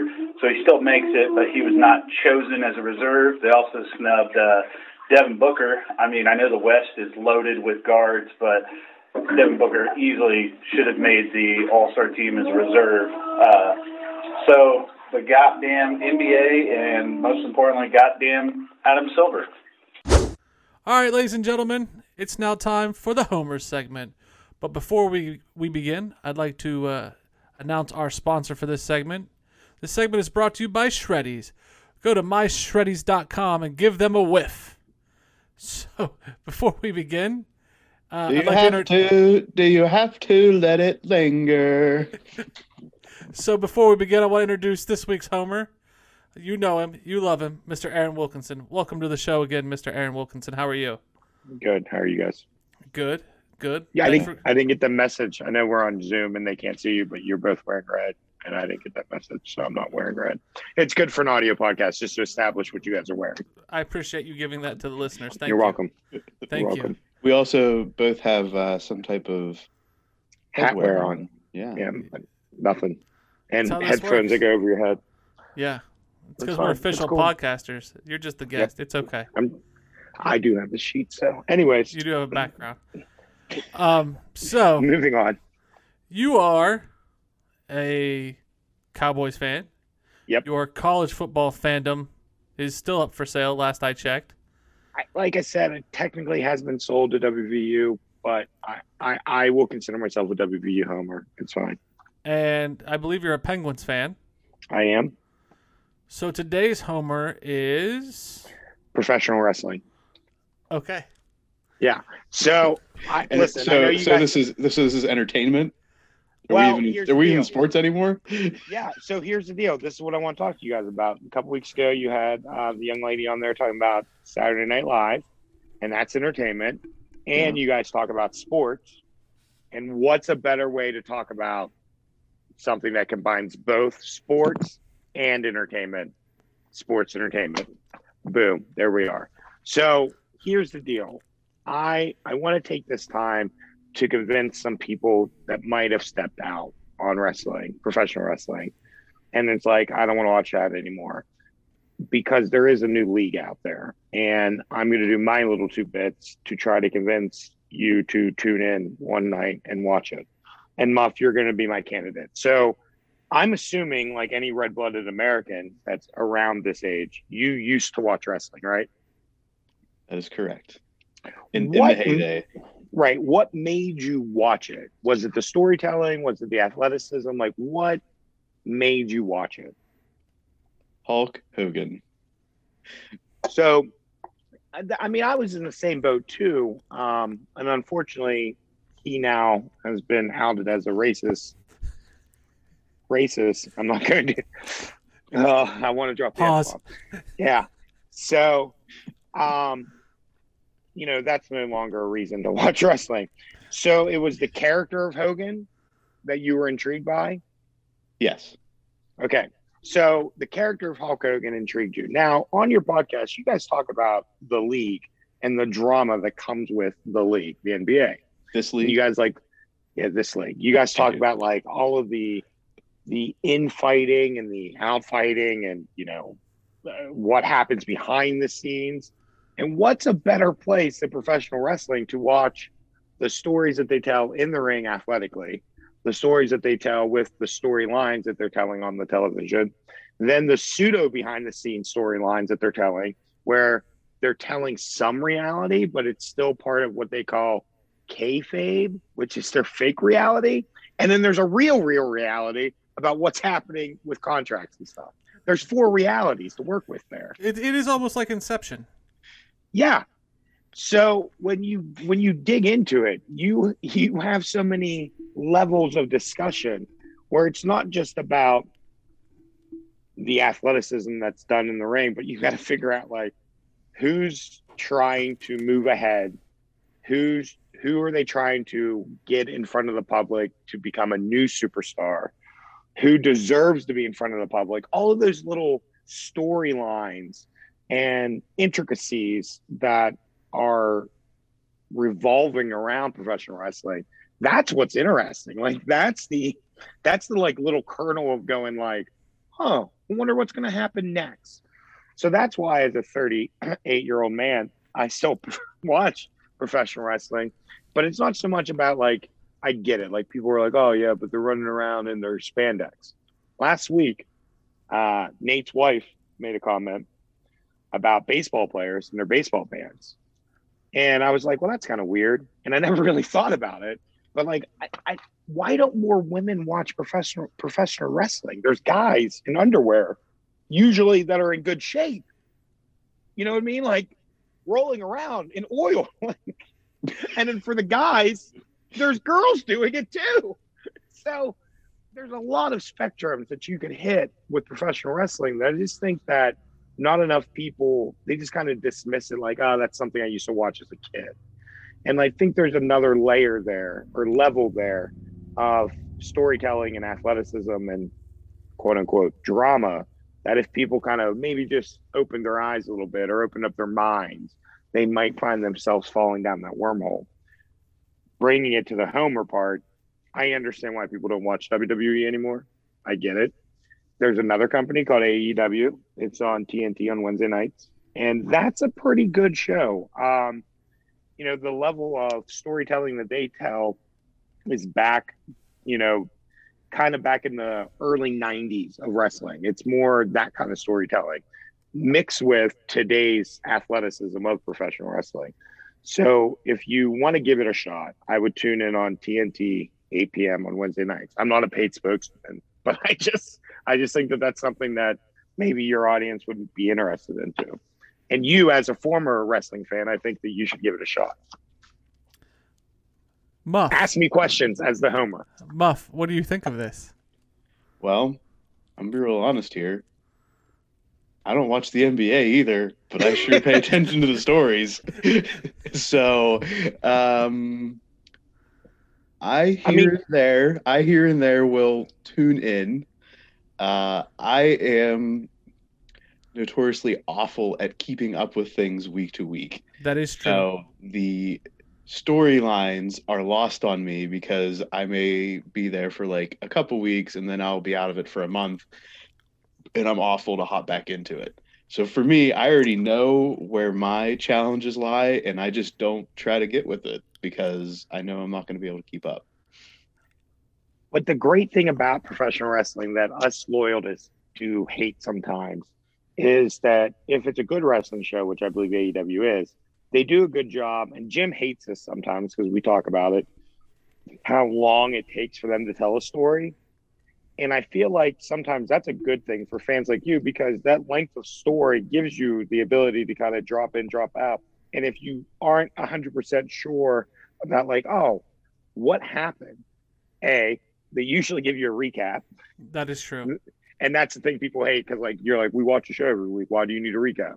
Well, because for fans who haven't been watching every week because they are hashtag with the life, um, they, you know, they kind of tell you what happened. And two, you know, the internet's a beautiful thing. So I'm not going to go into more details, but you could tend to find a way to to catch up, even Catch on just up. a on an individual storyline.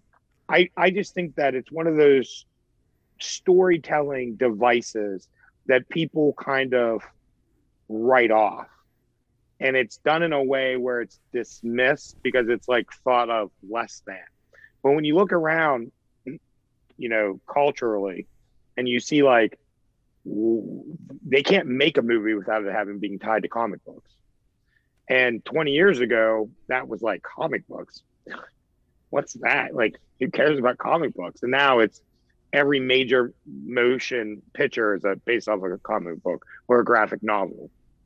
And you look at other things like you mentioned Hulk Hogan. I mean, you can look at The Rock, who now has a television show based off his life, and his life is pretty much brought to you by his hard work and dedication, but his time spent wrestling and his father's time spent wrestling.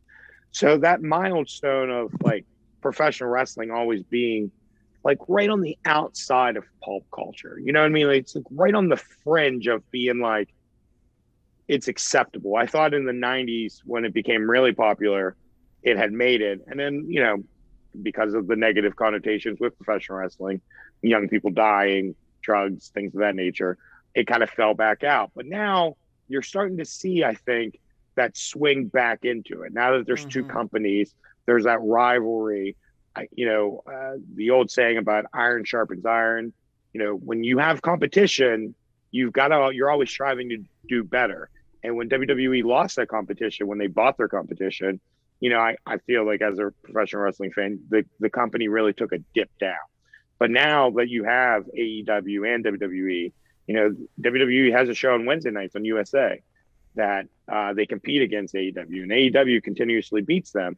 But it's that thing of they're always trying to push each other, and you know, you're going to see superstars from one company go to the other, and vice versa, and that's going to get people talking. And then, as more people talk about it, more people are going to tune in. As the numbers get higher, uh, the money gets bigger because of advertising and things of that nature. And wherever there's money, there's eyeballs. So I think you're going to see maybe 2022 that resurgence of professional wrestling, and I think we're we're starting to see that kind of happen right now. It was one of the only professional sports that stayed active through the COVID Yeah. period. Yeah. So and I mean, I know everyone made fun of it, but like that shows how powerful that com- those both those companies are. Yeah, and I was going to, I was going to kind of bring it in from that other perspective. Um, I am also a quote unquote mark for wrestling. Um, I'm a huge, I too am a homer for AEW. But if you look at the bubble, if you look at and the bubble in the NBA, if you look at what they did in the sports arenas, um, Fight Island, even um, a lot of the things in the sports world they took from how WWE and AEW put on live events with people because they didn't stop. They did not stop. So the live crowds, the pumping in of of crowd noise into shows, The video Um, walls. the video walls, the the cardboard cutouts, all of the all of these things were tried out first in professional wrestling.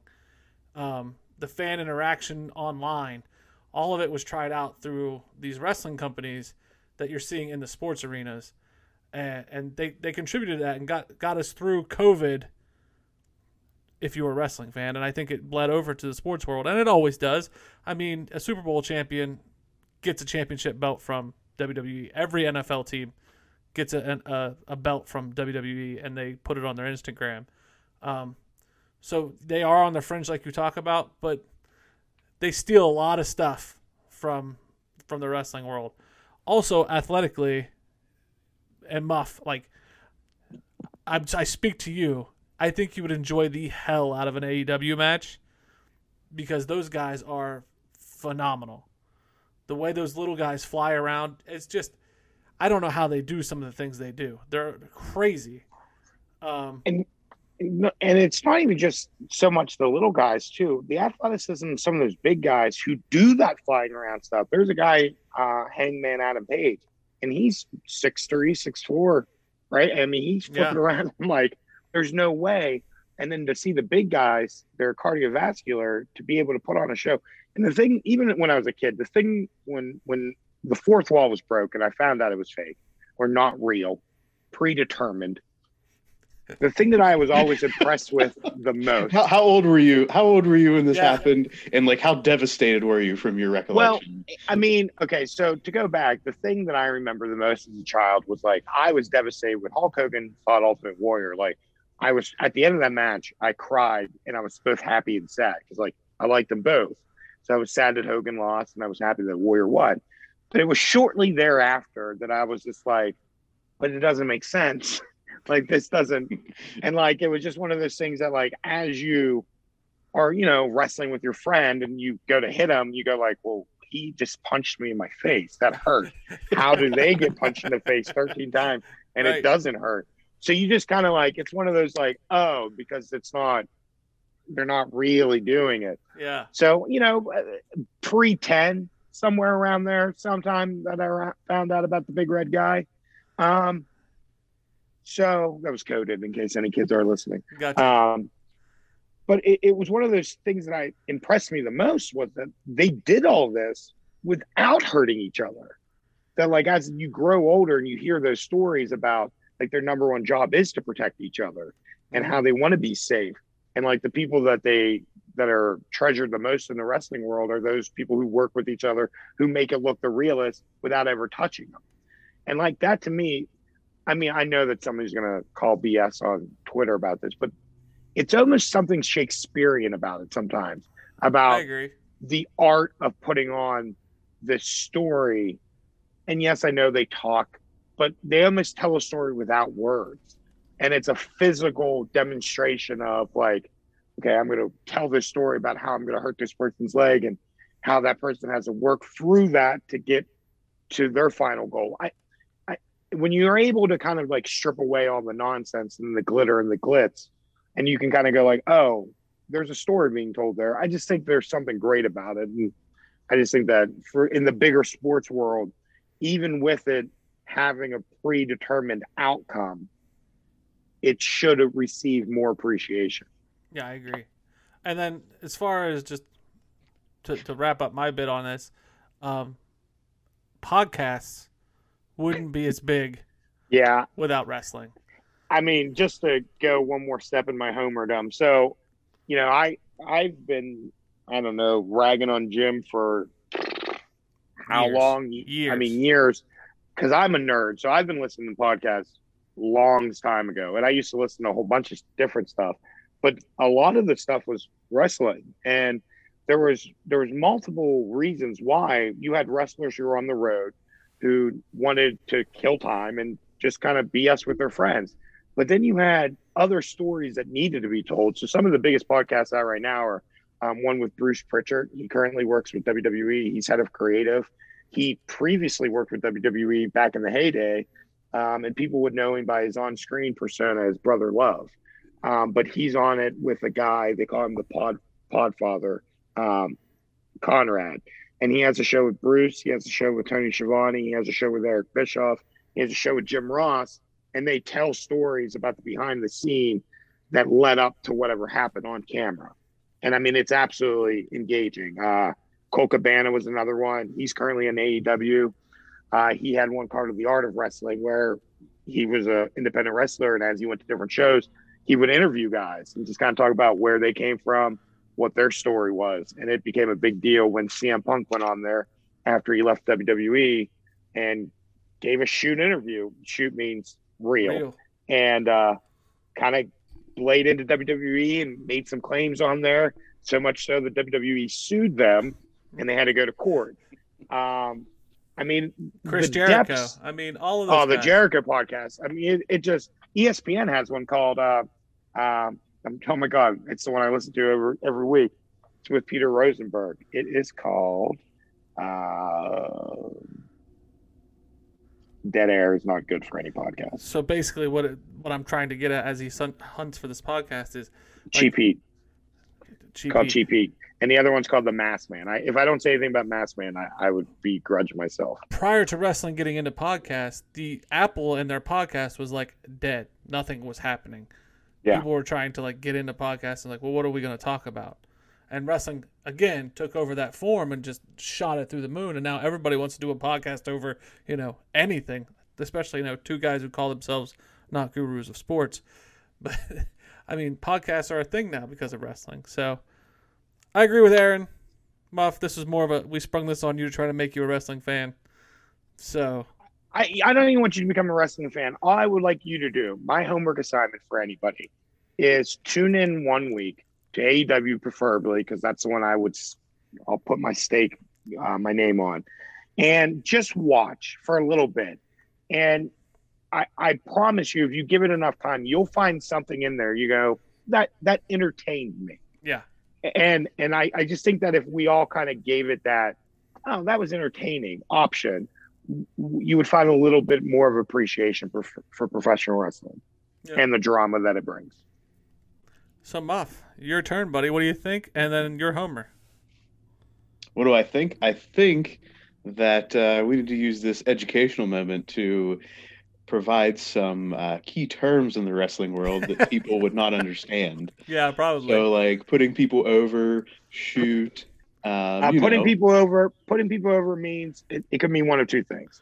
It means you're either losing the match, so you're putting that person over you physically, like they're going to pin you, or it means that you're building them up, like you're talking good about them. Like, uh, you know, I, I really enjoy your podcast. I think you both sound really good. If I said that to a friend, I just put you over. Um, shoot means for real. So, as I explained to you guys earlier, there's so many layers of reality when you're dealing with professional wrestlers you know, on TV, this character might be dating this character, but in shoot, that person's actually married to somebody else.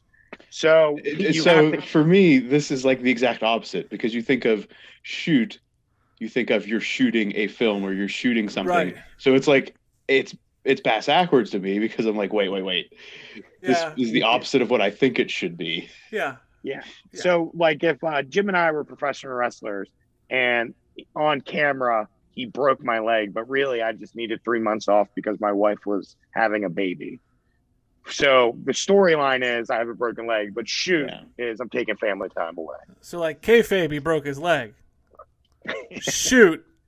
He's okay, going well, home. there's, to do th- what's that? Kayfabe is, Kayfabe is is- fake. That's the storyline. That's the story. Kayfabe is the storyline. And here's What here's does that another stand layer, for? We don't know. This is the term. the term they use. It's got to mean So- something. Yeah, I'm sure. But we got to find but- an old carny wrestler to, to tell That's what, I us. was gonna, that's what I was gonna say. Is like, here's the funniest thing. Like, we're using modern day wrestling terms. Before this all happened, they used to use carny talk. It's like a form of pig Latin. Yeah. So that like they would talk in code, and if you didn't know what it meant, you didn't know. Yeah. So like we're just barely we're this is what we know, man. Scratching the surface, self talk. Yeah. Fair enough. So, for both of you, since you keep up more regularly with this, who are some wrestlers that you would say pay attention to Oh. if if if if I if I were to dedicate some time to this endeavor? For Muff, Like, If you Or both let's had one person to say, Muff, pay attention to this person, we'll give him just one. one on each, AEW, Yeah. which whichever whichever one you're going to go with. I'm gonna shoot. I'm gonna shoot and say Cowboy or uh, not Cowboy. I'm sorry, Hangman Adam Page, and here's why. Yeah, me too. His story that's being told. I'm a geek, so his story that's being told over several platforms. Like there's another show called Being the Elite. We're not going to go into it. It's a vlog show on YouTube. So he's been friends with these guys for a little bit in real life, for shoot. And they brought. He was a school teacher in real life started training in wrestling, started getting booked. He got in with these guys, the Young Bucks, who are executive VPs of AEW, and they started going like, "Hey, we're gonna we're gonna help you." And he went over to Japan. He got what's called a push. His story was promoted, um, and slowly they started when they started AEW. They started telling the story with him there, where he was kind of the the fourth wheel of the their little clique. Uh, the Young Bucks and Kenny Omega have been friends forever. They're called the Elite, and um, there's a lot of stuff going on with them. But he becomes tag team champions with Kenny Omega begrudgingly, and like they keep hinting at they're going to break up. Then they lose the championship, and everyone kind of blames him. So he kind of goes through, and this is not a, this is me telling you the story now. He kind of goes through an alcoholic phase on television where he's getting drunk, he's going to a bar, and like after his match before COVID, he'd go into the crowd and drink a beer. So he had very much a stone cold vibe. And um, he's his story is slowly now he's gone to the bottom and now he's slowly coming up every week. Um, and he's got an upcoming match. There's a pay-per-view this March 7th um, called Revolution, where he's gonna be fat, fighting Matt Hardy. So his story is kind of arcing to where he's going to start climbing the ranks. That would be the guy. If you're Yeah. going to just watch one person, and that would be my kind of like he's going to be a storyteller in the very near future in the next year or so. Plus, I think you'd relate to it, Muff. Like he's your kind of. He's from Virginia. Guy. I listened to a podcast about his life. It's really he sounds like a really good dude. Went to college for film school, um, I mean, a really good story. Yeah. I I can't give you another one. That that That- one's that would be has the muff all over it. Yeah. Okay. All right. So I nailed it. If anybody wants to at me at ooh, what's my Twitter handle? I'm never on Twitter. People at ask me, Wilkie one eight eight. "Oh, that sounds Sure. right." I'm on Twitter all the time. Can't you tell, guys? Yeah. I'm hip. I'm cool. W at W I L K one eight eight eight. It's Wilkie eighteen eighty eight. There you go. At me. At at you. Was that the year you were me. born? Oh. 1888. I feel like it. I feel like it. I mean, I'm not gonna lie. I feel like I'm that old.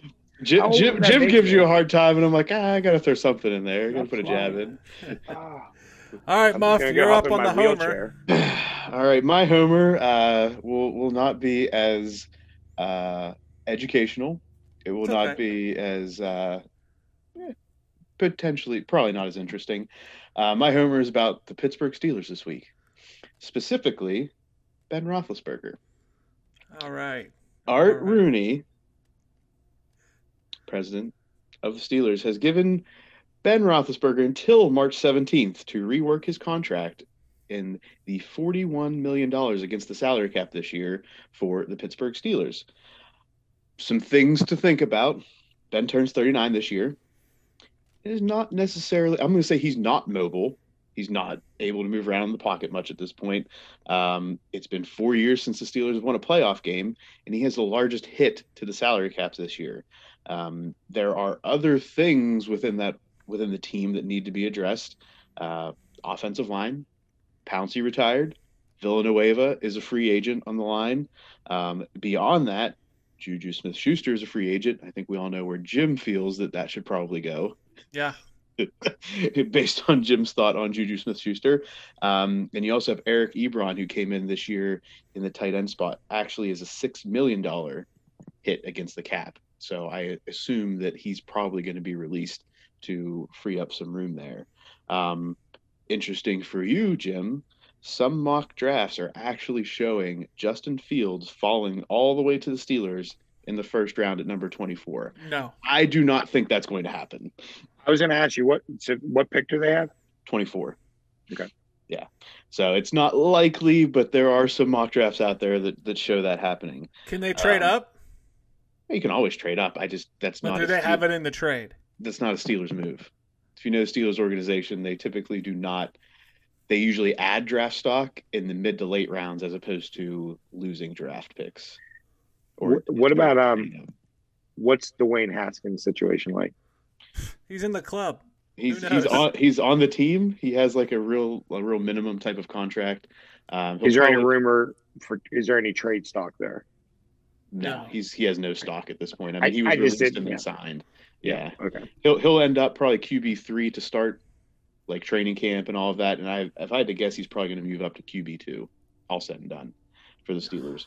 Um, What about um?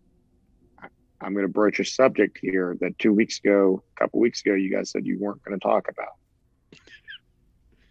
well, what about what about the guy from Houston? Deshaun. Deshaun? I didn't say I wouldn't talk about it. Muff's hot about it.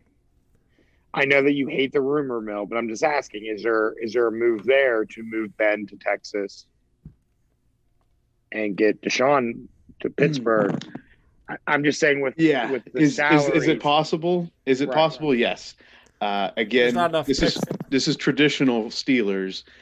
I don't see them giving up that many first round or first and second round picks to make that happen. Um, What if they gave Ben away? I don't think Texas wants Ben.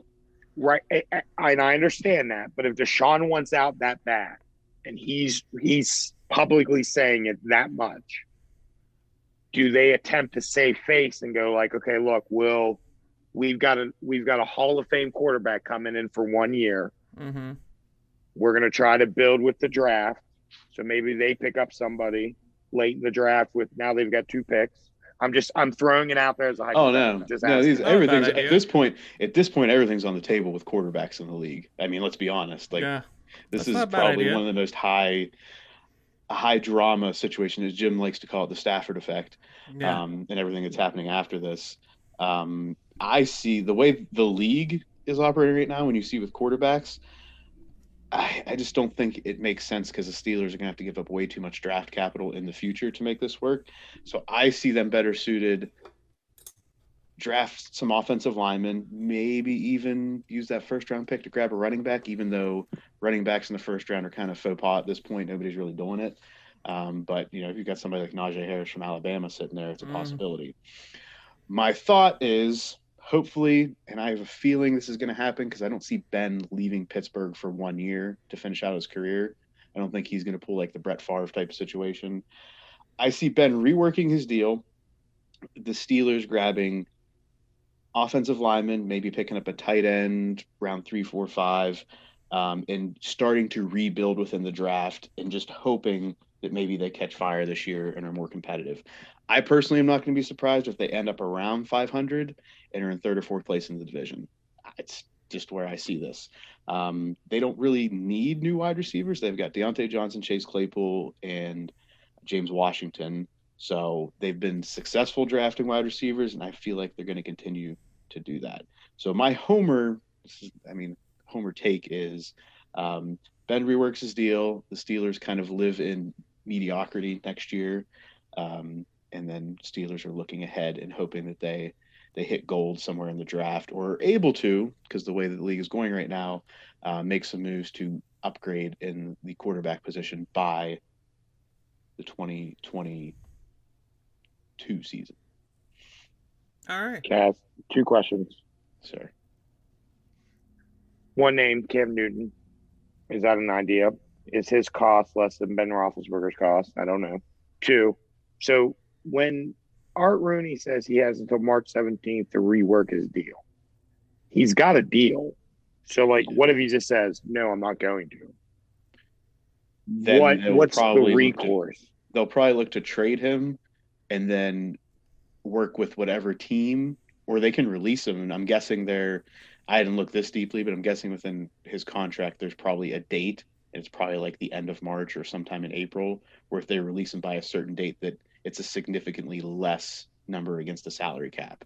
Um, that that was kind of my question is if they if he doesn't want to work rework his deal say maybe he says you know i'm trying to make as much money as i can at the end of my career would it be cheaper for them to get rid of him and then sign someone like cam who's also a free agent and be like well we can get this guy who's pennies on the dollar to what your contract is Oh, I'm just all- asking. No, it's always possible.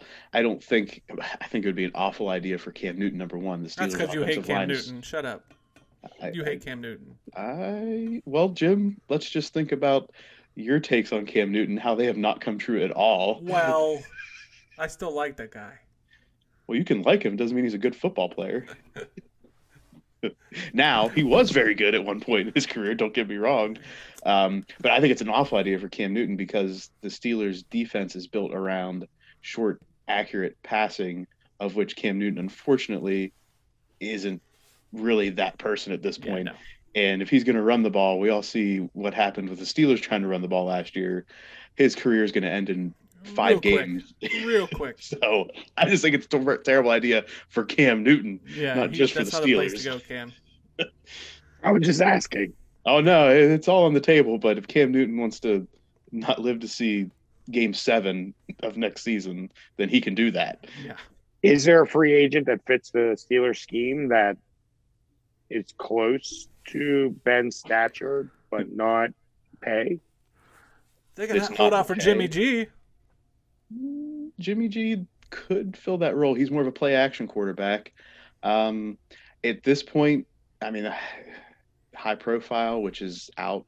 I mean, they could look to maybe pick up somebody like Drew Lock coming out of Denver. I'm just thinking of somebody that's mobile at least. Can Jimmy the G. They're gonna take Jimmy G. Oh, that's totally different for their offense, Jim. They're gonna get Jimmy G. I'm sticking with that. Okay, you can stick with it. Are the rumors with Russell Wilson still out there? Yes, they're they're out there. They are shopping him. Yeah, he. I feel like Russell Wilson, just like Deshaun Watson, are going to stay where they are. That's my that's my thoughts. I think Russell right, has a better questions. chance of going somewhere than Deshaun, but I agree. All right, is it my turn? Oh, have at it, Homer. All right, so bear with me, fellas, because I don't know, I don't know the sport well enough. But my homer is the Ohio State men's basketball team. That's right, basketball. Um, Coming off are- a great week. Great week. they're week. on a two-game losing streak. and both those losses are to teams up north. Uh, the first one to Big Blue was a very hard loss. Great game. They lost 92 to 87.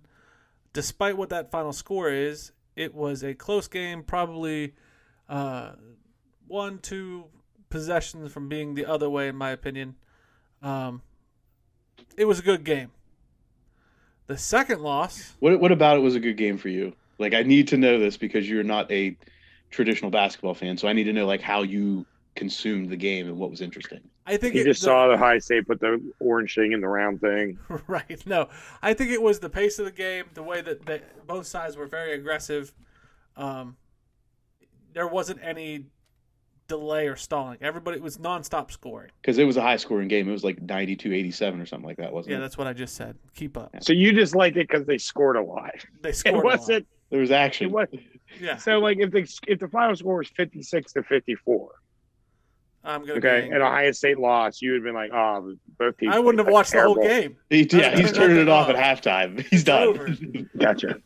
The second game, uh, the loss to Michigan State, I think is more worrisome for Ohio State. Um, yes, they had some bad officiating. Um, so oh, bad. Oh, Jim has definitely joined the ranks of basketball fandom now. He's Hold. blaming the officials. Hold. You didn't even let me finish my take.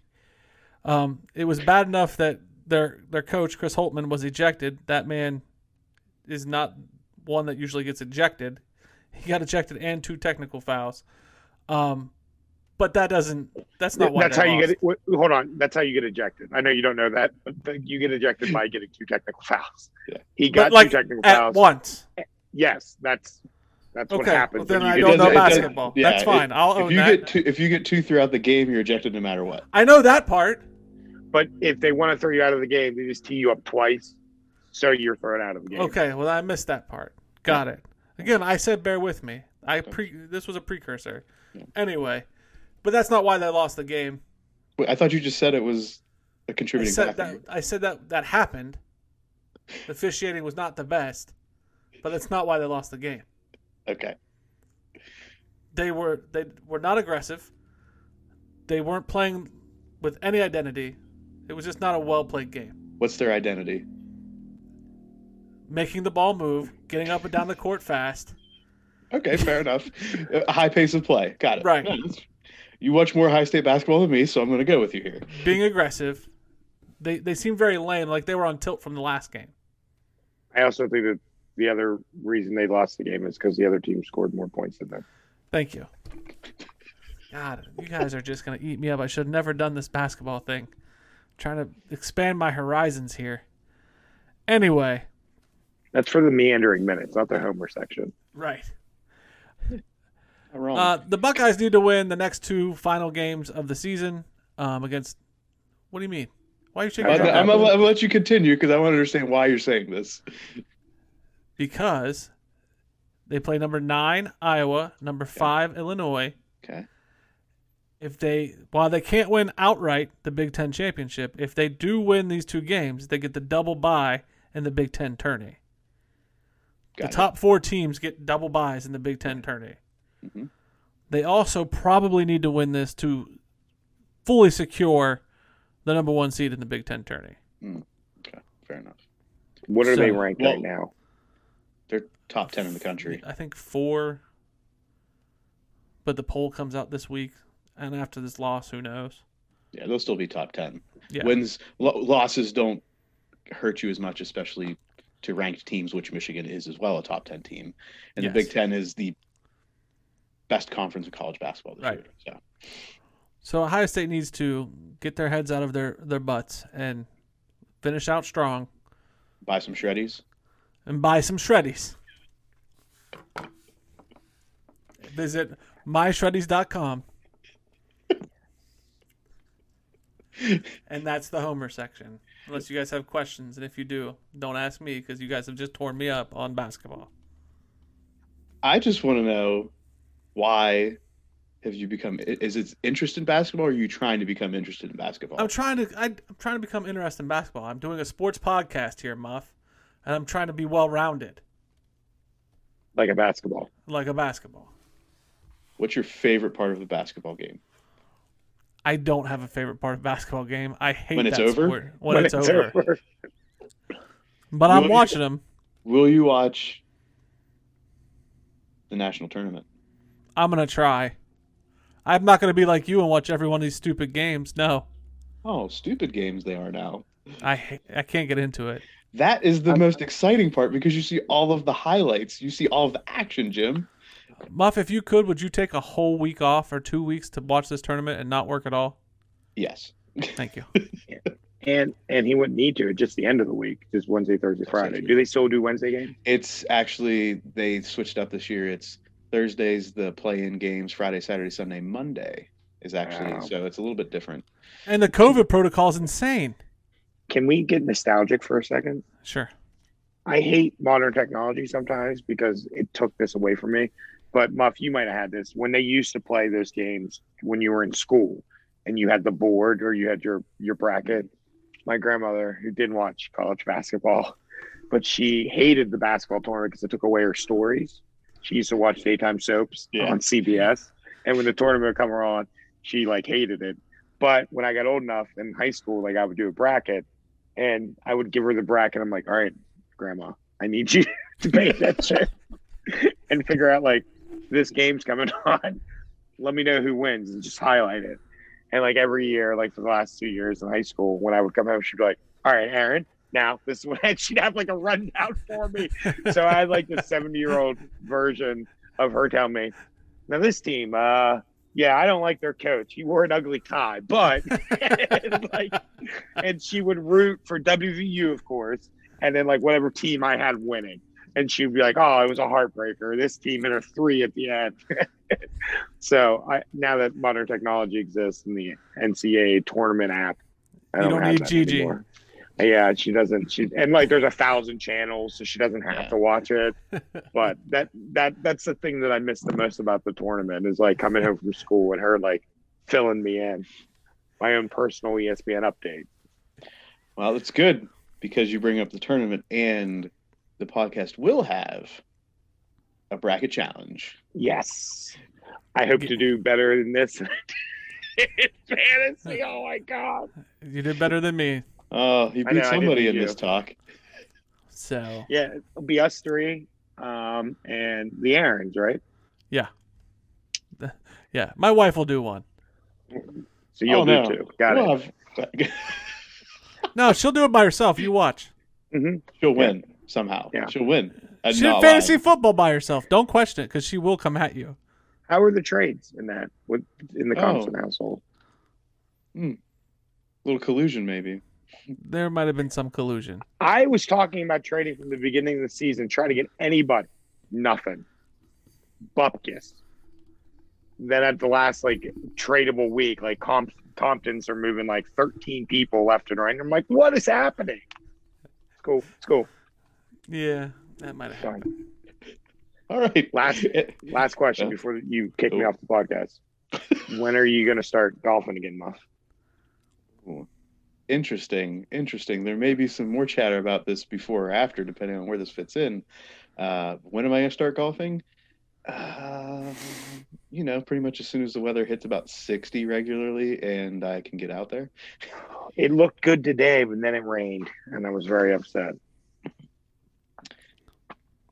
So I'm just saying, maybe Too much- two, too three much more moisture. weeks. Ooh, we'll I think you two weather need to golf and uh, provide content for the show. Well, I've already thought about this that uh, I think we need to invest in a GoPro, and it's just going to follow me around for all of my golfing endeavors. I'll go. I'll caddy for both of you. So if nobody knows this, well, nobody should know this. We have a YouTube channel now. Shh. I didn't know this.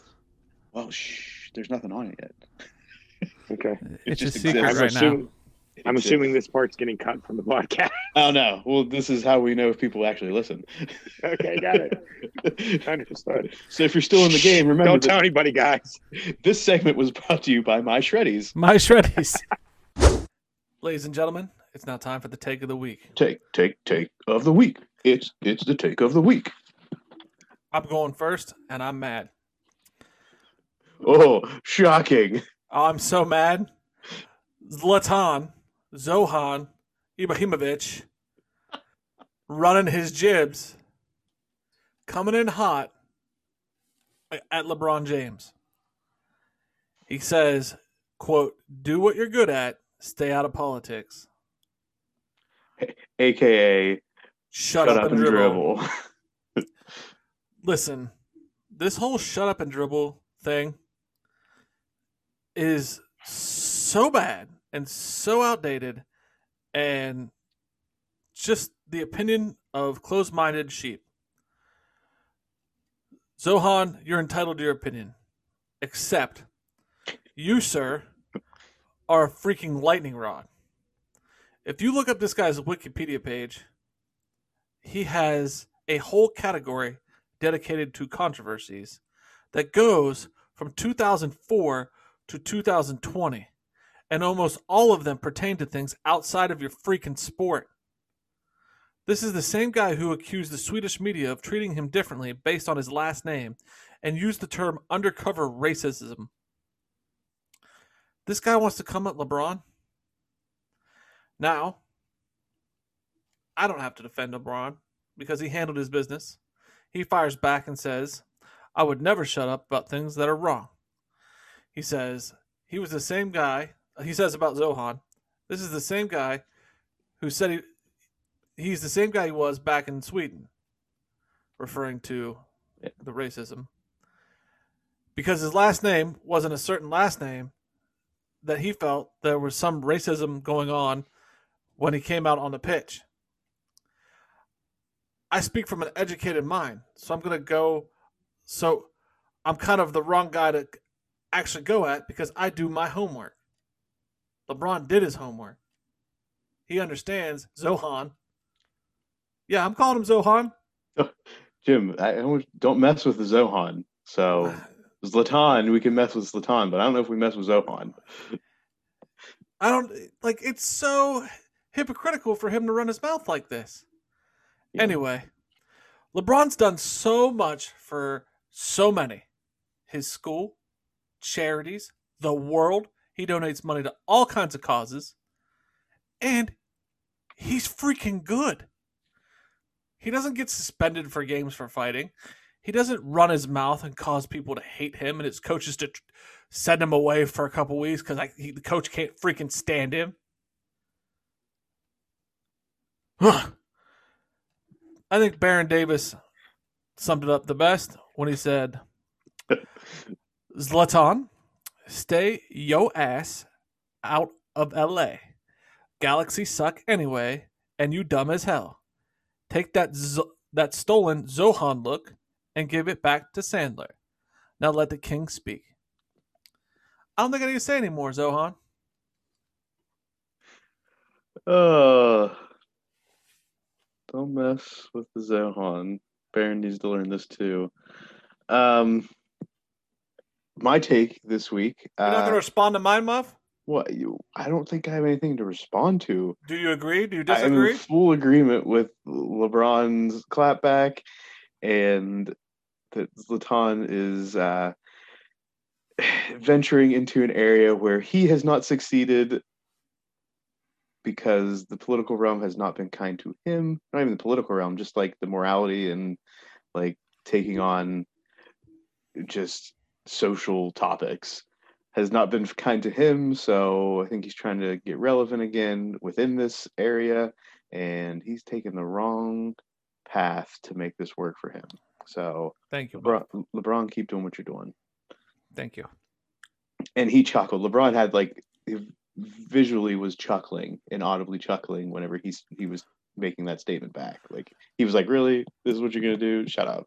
So Lazat Zohan Zlatan, you know he like bullies people. Like he he punches people in the face and like walks away, and he's kind of got a reputation for being that guy on Yeah. the soccer field. Mhm. Which, by the way, Scott, we're talking about soccer. You're welcome. Hey.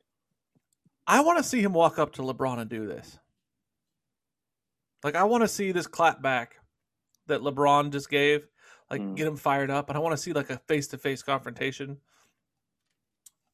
I just want it. I want this confrontation. I know you want it. You're never gonna get it, Jim. No, but man, wouldn't it be great? It, it would be great. Ugh. It would be great. Take your top knot soccer playing ass and get out of LA. Go ahead. Thank you, Baron Davis. Um, my take, or my topic for my take of the week, um, also has to do with some discussion within the medias. Uh, Carson Wentz, as we all know, signed with the Indianapolis Colts. Carson Wentz number has been number 11 since his college playing days and through his NFL career thus far. Michael Pittman Jr., insert yourself into the conversation as the current Indianapolis Colts player that wears number 11. Pittman was a rookie last year, and apparently number 11 was not something he started wearing until last year. Neither here nor there for now. Pittman comes out hot, and this is kind of me taking you through how I saw this come through, which is not necessarily how it happened chronologically. So that's important. Um, what I saw first was Pittman coming out hot, saying that it's his number and he's not interested in giving it up to Wentz or for Wentz. Um, and then, like three days later, I find like an article that says, "Oh, but Carson did call me. We had a conversation, and he just inquired like, "Hey, how locked in are you to the number?" Pittman said like, "Hey, yeah, this is something I'd like to keep," and Carson was like, "Okay." I was thinking about looking for another number anyway. Apparently, it was a very respectful conversation. Pittman came out initially. It came out in the media that he was like, "This is my number." Like it was like it was unprompted. Like a reporter said something to him, and he's like, "No, it's my number. I'm not giving it to him." Apparently, this conversation did happen. Um, I don't blame Pittman for having this opinion and for wanting to keep the number. He has been in Indy for that time, albeit for one year. He is a potentially an up and coming wide receiver. Had a decent year last year, like 500 ish receiving yards, some touchdowns. But let's not forget that Carson Wentz is the man that's going to be throwing you the ball and could potentially single handedly move you out of the conversation as a viable offensive threat through the air. Do I think that will happen? No, I don't think so. I think Carson Wentz needs all the good people we can get around him to be successful again. In the end, though, I want to be real in this conversation. Carson Wentz is the next QB for the Colts, potentially a QB for the next three, four, or five years if things go well. He's been in the league longer. His salary dwarf Pitt, dwarfs Pittman's salary, and he's also the QB for an NFL franchise. If Wentz really wants this number, he will find a way to get it. So, my take of the week is that I think Michael Pittman just needs to give up the number, even if Wentz isn't saying it, because I think that this could have a negative impact on Michael Pittman going through the next two to three years with Carson Wentz at the helm. I don't hope that it would, but if this is already becoming an issue, I think it's time for Michael Pittman to just give up the number, take a payout from Carson Wentz to get that number, which is what typically happens to this. It's like, hey, I'll give you this much money for the number. Cool, cool. Um, and unless Michael Pittman is like top three in jersey sales for the Colts, it's probably not a bad idea to maybe work towards rebranding yourself anyway. So, my take of the week is Michael, give up the number and let's just be done with this conversation. Two or three things here. Two or three, got it. Yeah, it it all varies on what you what you say. What if he has it tattooed to him? Like, what if Pittman has an eleven tattooed to him? Should he still these, give it up? Are we answering? Are we answering these one by one? Yeah, should he give it Okay. up? Are we assuming that there's a number eleven tattooed somewhere? Yeah. Like, should he give? Oh, I, I'm. I'm not. I haven't said that he should. I'm just saying I think he. I mean, I think it's the best course of action for him. If he's got the number tattooed eleven on him, and that's the reason why, then stay staunch to your guns, man. But I, I just don't. What if Carson Wentz has a number ta- eleven tattooed on him? Like, I understand he's he currently has the like he currently has the number 11 in his possession and let's say he's tatted up with the number 11 he has the advantage here. because he's got something on his skin. No, I'm saying like that's why you wouldn't give it up. Like, listen, Carson, I understand you were 11, but you're not 11 now, and I got it tattooed on me. Okay. Is that possible? It's possible. Michael Pittman, this is the only year he's ever worn the number 11. And I understand I'm a professional football player. Maybe this is whenever I decide to make this my thing. But as an NFL player, you also have to realize that you could be moving to another team in two to three years and don't have Sure. this option. So, So, so the fact that it might be tattooed on is probably not a thing.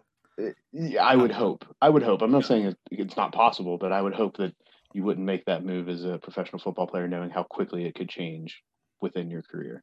Got it. Yeah. Is it not like I understand that he is Carson Wentz and he could not pass the ball to Pittman? Yeah. But that's a detriment to Wentz as well. I understand that you think that he has that power, but this isn't Tom Brady. This is Carson Wentz. Like I think the only person in the league who could probably wreck a career over a number is Tom Brady. And even then, I guess he's got his whole TB12 thing. So yeah, he could wreck it. Other He than that, like he would he would wreck it. Yeah. Tom walked into Tampa Bay and said, "My number is 12," and everybody went, "Yes, it is." you were correct. We don't even have a conversation. Like other than Um, that, I don't think Carson Wentz can wreck somebody's career over a number. No, not comparatively, and obviously he's coming from a less than ideal situation in Philadelphia.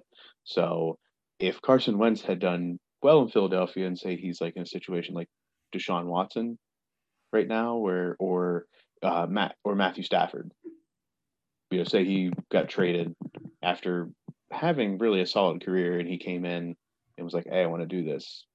I don't think anybody's gonna tell Stafford no. But if they did, he's, he still couldn't wreck a career like Tom Brady could. Uh, no, I mean that's no. I don't think there's many people in the Right. history of the NFL that could do that. So, um, Third question. yeah. How much do you think Carson Wentz would pay to be the number 11? Like, what do you think the going rate for the jersey is in that situation? Ah, I've got to think that if Pittman really wanted to hold out on it, and this is like a real conversation, I got to think that they could get into the six digits. If they if it was like a real conversation and they really want to get into it, he could would probably pay upwards of a hundred grand if it was like something he really wanted and Pittman would yeah, didn't want to come off of it. Um, I agree. and you got to think Carson Wentz, his contracts over the years. I mean, he's a hundred. He's got a hundred million dollars in salary for him. So dropping a hundred grand to get the number, if it really meant something to you, you can drop that in the bucket and be okay with it. But to Michael Pittman, just starting out his career on the rookie contract, hundred grand probably means a whole lot to him when you think about the number. If I'm Pittman, I'm not giving up the jersey. I'm just not. And I like I tell you I would make a deal where I tell you what. You give me the ball all this year, you're number 11 next year. But this year you and I are going to do business for this number. Right. And, and there are things that this, and that even more so, I think, in the league now, where you may be building a brand around the number 11. Right. Like you don't, you maybe not inked up, but maybe you're building a brand around that. And that's something that probably wasn't a discussion 10, 15 years ago as much as it is now. Like I've taken a whole year to build up the Michael Pittman brand around the number 11, or maybe he has some business deals going on. I don't know. Maybe he's got the MP11 like TB12. Who knows what's going on? Mhm. That's always possible now, and I have not seen that come up yet. And maybe that's part of the respectful conversation those two had. It was like, hey, I've got this, this, and this going on. I've got some business dealings that have me being number 11. And Carson Wentz is like, I get it. Uh, moving on. Or maybe it's a make a wish kid. You know what I mean? Like I got a make a wish kid who's got bought my jersey. I don't really feel like changing because I'm working with this make a wish kid. Like, Right. You know, I mean, there's there's got to be something that that I'm not giving my jersey number up. Uh, yeah, and that's that's why I think it's weird just the way it's just come out and it's played like Pittman is the is the bad guy in this situation, like Yeah. the media did initially. And I'm like, oh, but wait, they had a conversation. It was apparently a, like a respectful, positive conversation. Like there had to be something else going on there, and Pittman is just getting the the bad end of the stick. So I still think he should give up the number, but I don't begrudge him his opinion or his willingness to stick to his guns. And that brings us to the end of this week's show. Bum, ba-da-da. Some quick things, Jim. Yep, oh, we got some quick things there. Got some quick things here. Andy Reid's face mask from the Super Bowl going into the Hall of Fame. I saw that. Good things. Good things. hilarious. Um, I, I think that for the most part, aside from big big things right now, we've exhausted the NFL for the time being. So if we've got anybody out there that wants to bring a Homer topic, I think that's how we can continue to incorporate the NFL. Yeah. Yeah. So if that's something you want to do, just let us know. And speaking of homers, Jim, So we recorded the Homer section uh, of this show a day early to make room for our special guest. Um, and I said Ohio State needed to win the game against Iowa and Illinois. Ohio State got their asses trounced by Iowa on Sunday, which is the night we recorded the second half of the show. 73 57. The game was horrible. Just wanted to give that update to, to the listeners. it's not we're not an operation that we're recording, editing, and putting out. People remember that we're we're, we're a small business. Support small businesses. Support Yeah. us. Do what you got to do. Uh, speaking of that, don't forget to follow us on Twitter, Instagram at Sports Jim Muff. Been a little off our game recently on the Twitter. Haven't been as as active because we are doing some things. So maybe growth and development. Um, some maybe new sponsorship opportunities.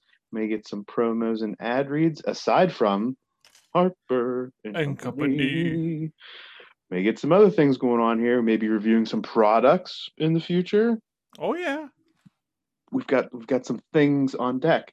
So, um, with that being said, thank you again to our our guests this week. We had Wilk coming on at the Homer, and we had um, Averill or Doty coming on to learn to us something about field hockey, Jim. Done alert today. we got learned today. So um, this is another example of how you can get connected with us. And as always, if you want to connect other people to us, connect them to you, do all of those things. Jim, you know what we're going to say? Is it the tell a friend part? Because this is my favorite part. Tell a friend, make a friend, be a friend. Yes.